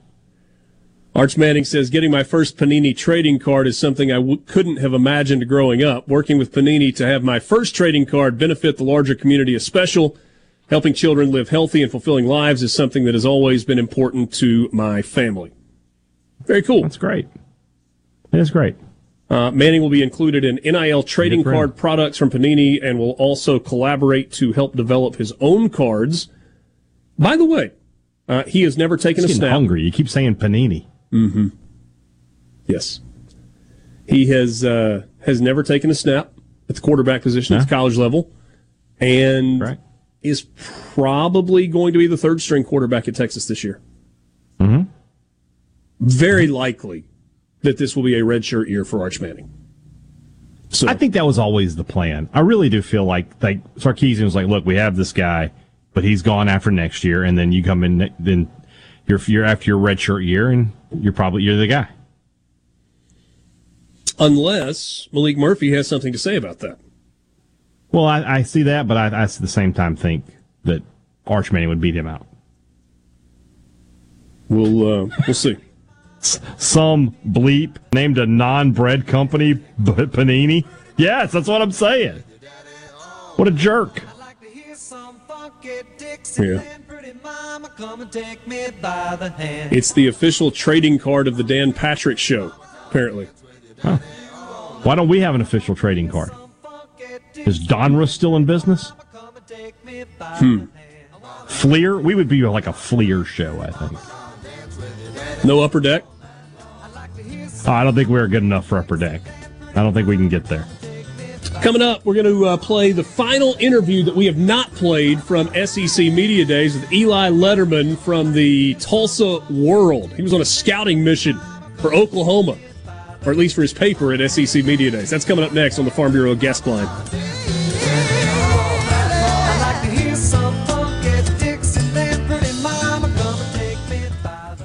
Sports Talk Mississippi continues.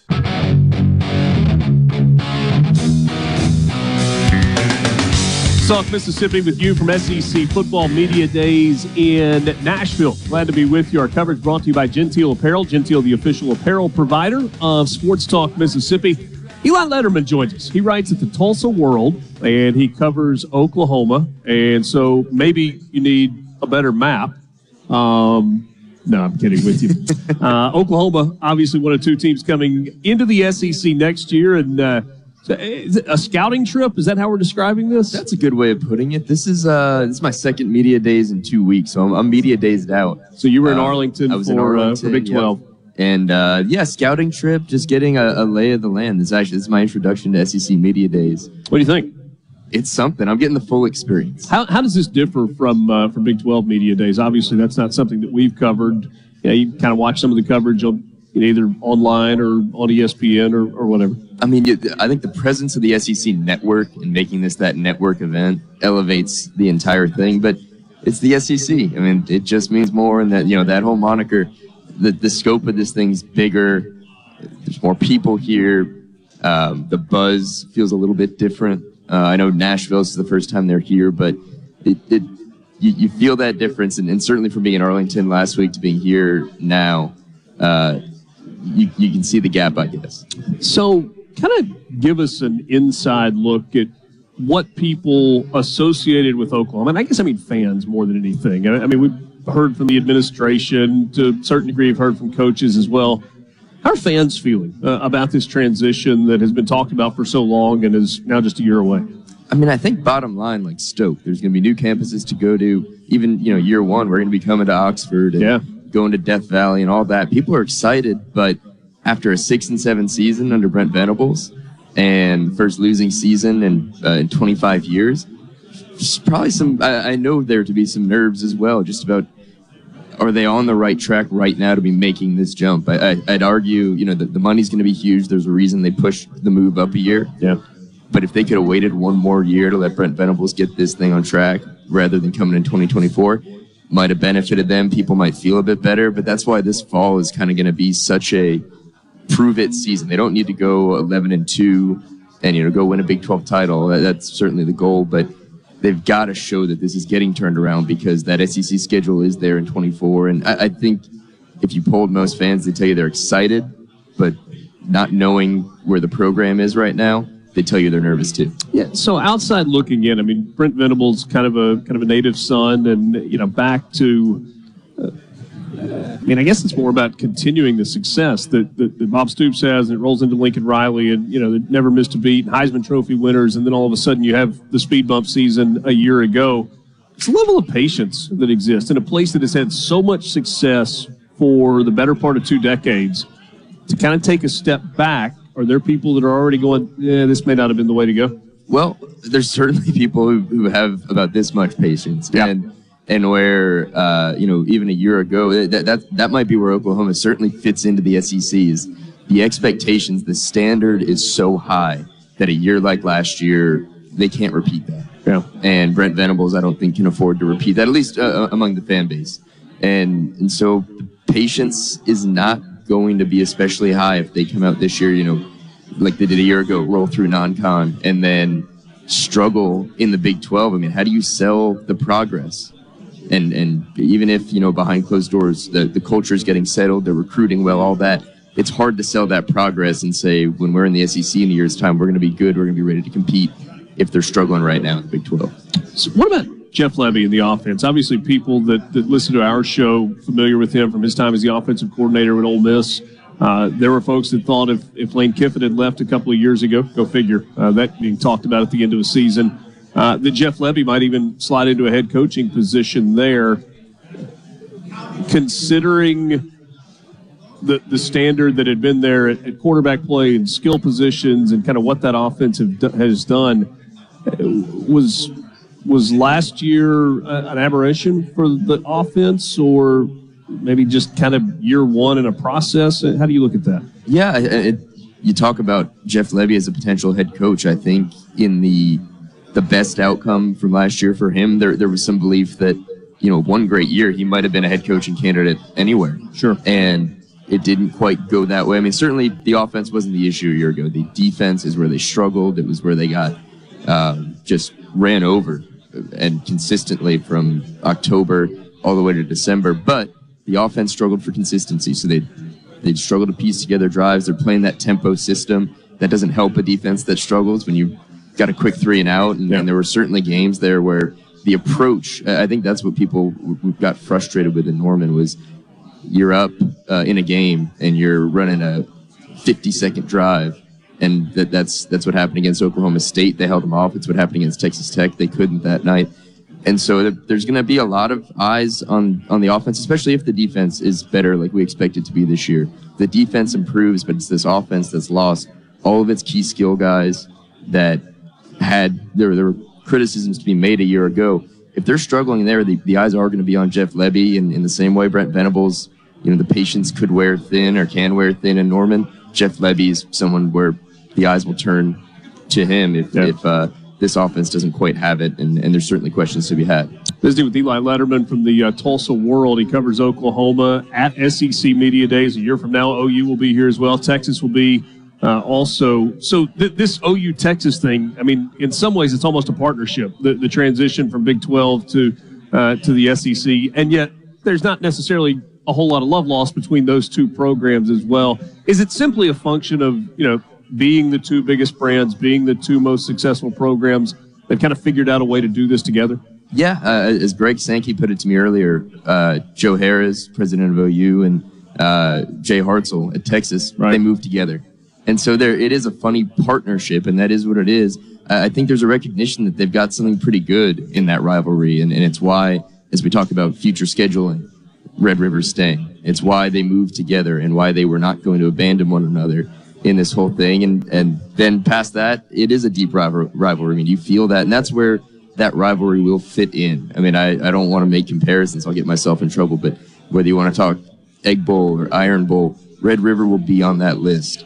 And and that's what they bring to the table. It's a big part of why I think they're both here, and it's certainly why they do move together, even if uh, you know on the field certainly they're rivals, but in business, evidently. Uh, these are two schools that recognize what they have together. Yeah, you, you talk about Red River, and it always gets played at the Cotton Bowl in Dallas, and there's so much tradition that is tied to that and associated with it. We don't see many neutral site games anymore. Georgia, Florida is still a big deal in Jacksonville, and yet it feels like on a, you know, every time that contract's up for renewal, there's a debate about should this go back to campus. Ha- Has there ever been any conversation about whether OU Texas, Texas OU should move to campuses, or is everybody just thrilled with where it is? At least publicly, like a lot less than you'd think. And I'm an outsider. I'm from New York, so I didn't grow up with the whole rivalry, the whole thing. And I've always thought because uh, I covered Oklahoma State for a year and got to cover a game in Austin. Darrell K. Royal's great. Norman, fantastic venue.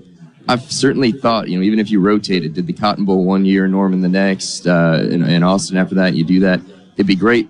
But on the kind of that point of them knowing what they have here, what makes this rivalry game unique is the fact that they play it in the Cotton Bowl. It's it, it is their answer to uh, to to the game in Jacksonville, and and so I think that's why it's going to stay. I think they're committed to it, and there is really no getting around what that venue is like on an OU Texas Day. You got 100,000 people in there, half of it's orange, half of it's red.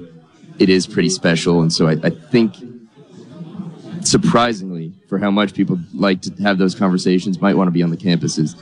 That conversation is pretty quiet. And, and you know, the neat thing about the Cotton Bowl is it, it doesn't have the corporate feel. Obviously, that's not the nicest stadium in the, the DFW It's not- Metroplex. it's, not uh, e- not there's another close. one that's a little bigger and a Yeah. little more up to date. But it feels collegiate.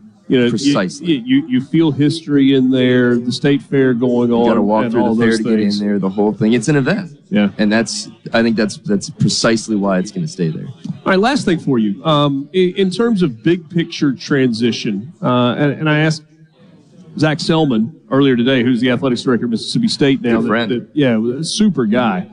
And I asked him, I said, where is Oklahoma ready in terms of making this transition, and where are they lacking, or where, where's it going to take a little time to get up to speed? Fr- from your perspective, as you look at the athletics department as a whole, how do you answer that? I would say, and this is uh, certainly not uh, any kind of projection uh, uh, on this season or anything like that, but probably everywhere but the football program. Yeah. In that they've this year in football, they've really got to prove some things and show the progress, and they certainly feel like they're getting there. But beyond that, you talk to Joe Castiglione about what they have in place for this move or, or plan. They've been building out their staff. They they've been preparing for all of this. Uh, they earlier this year unanimously approved by the Board of Regents a 175 million dollar new football complex. That's to me screams SEC ready. Yeah, right? no doubt. That's the kind of stuff. So they, I, I- I think, in every respect, from a business standpoint, from setting themselves up as an athletic department to do this, they're there. What needs to follow and what everyone in Norman hopes will follow is the football, which Need elite football to go with it as well. Eli Lederman from the uh, Tulsa World visiting with us at SEC Media Days. Thanks so much for your time. Hey, pleasure. Thanks for having me. We got more coming up with you from SEC Media Days in Nashville. This is Sports Talk Mississippi.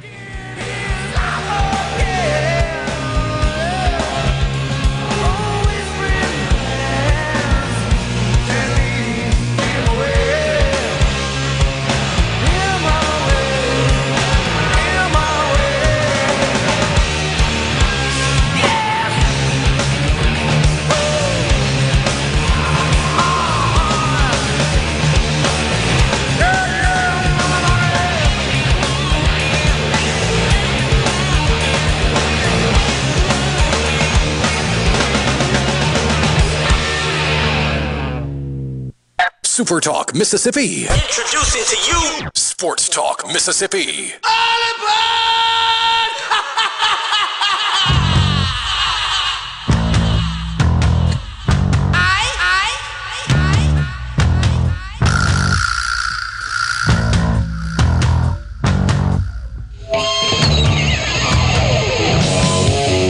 Welcome back, Sports Talk Mississippi.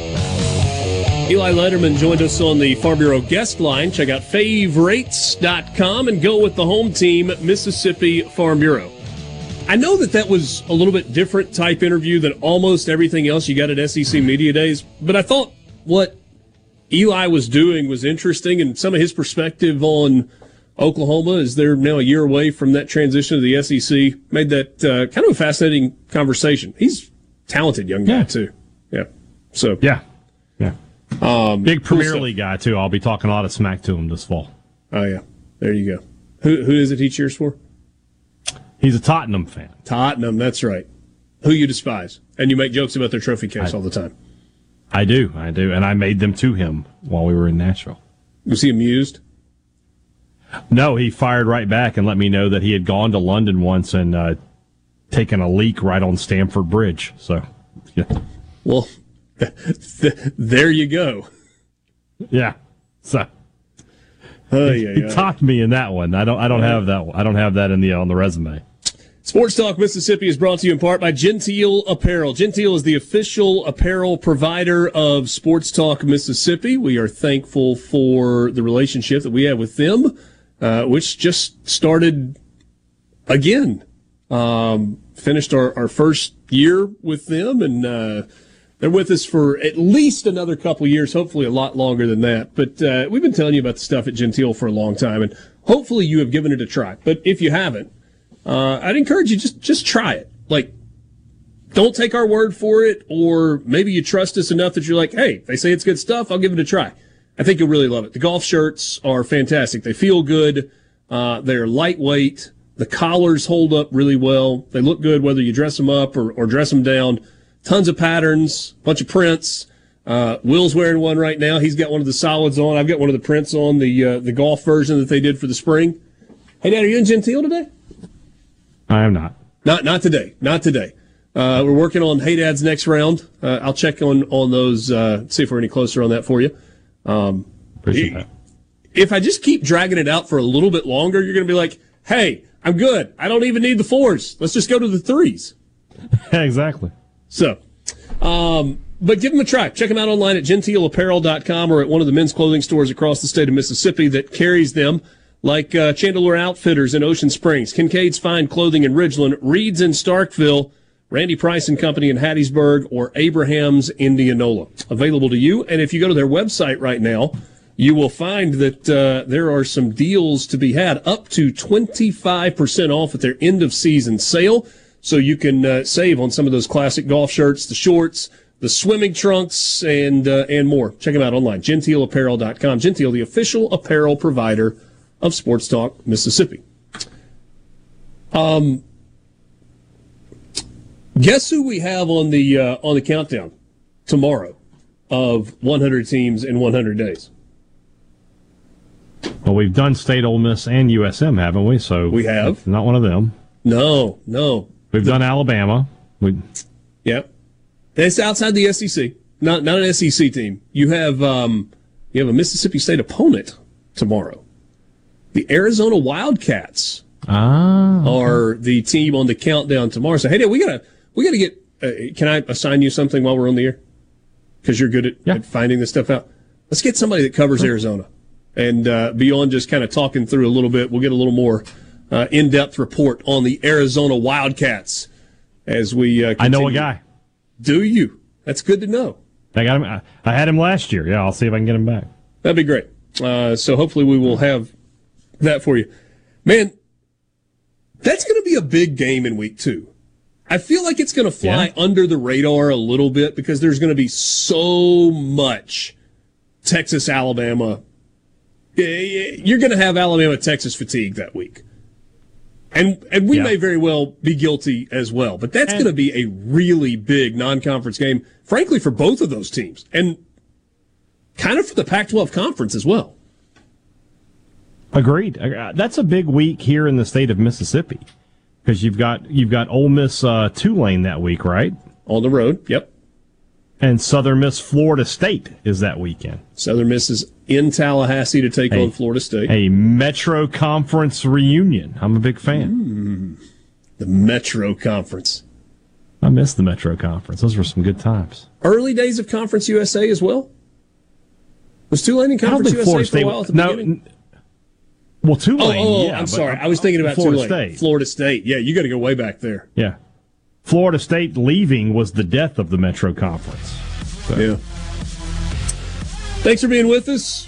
Will, I don't know if you'll be with us again tomorrow, but it's been fun the last couple of days. Yes, sir. Always, uh, always a pleasure. And always a pleasure to be with you in the Pearl River Resort Studios.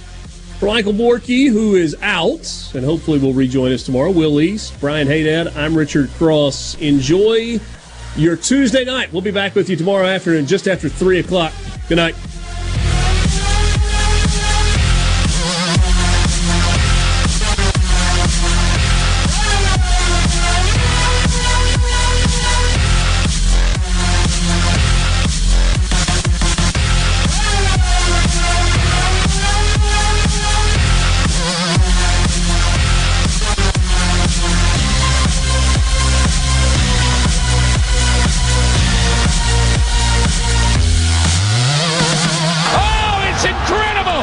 Business is tough. If you're struggling with HR benefits and payroll, you're not alone. Many businesses just don't have the resources to keep up. That's where MWG Employer Services comes in. We provide a full range of employer services with everything from payroll to benefits to HR services and compliance and can create a custom plan that fits your needs and budget. We're a Mississippi based company that can help you focus on what you do best growing your business. Call MWG Employer Services today at 601 206 7966 or go to A SuperTalk Mississippi media production.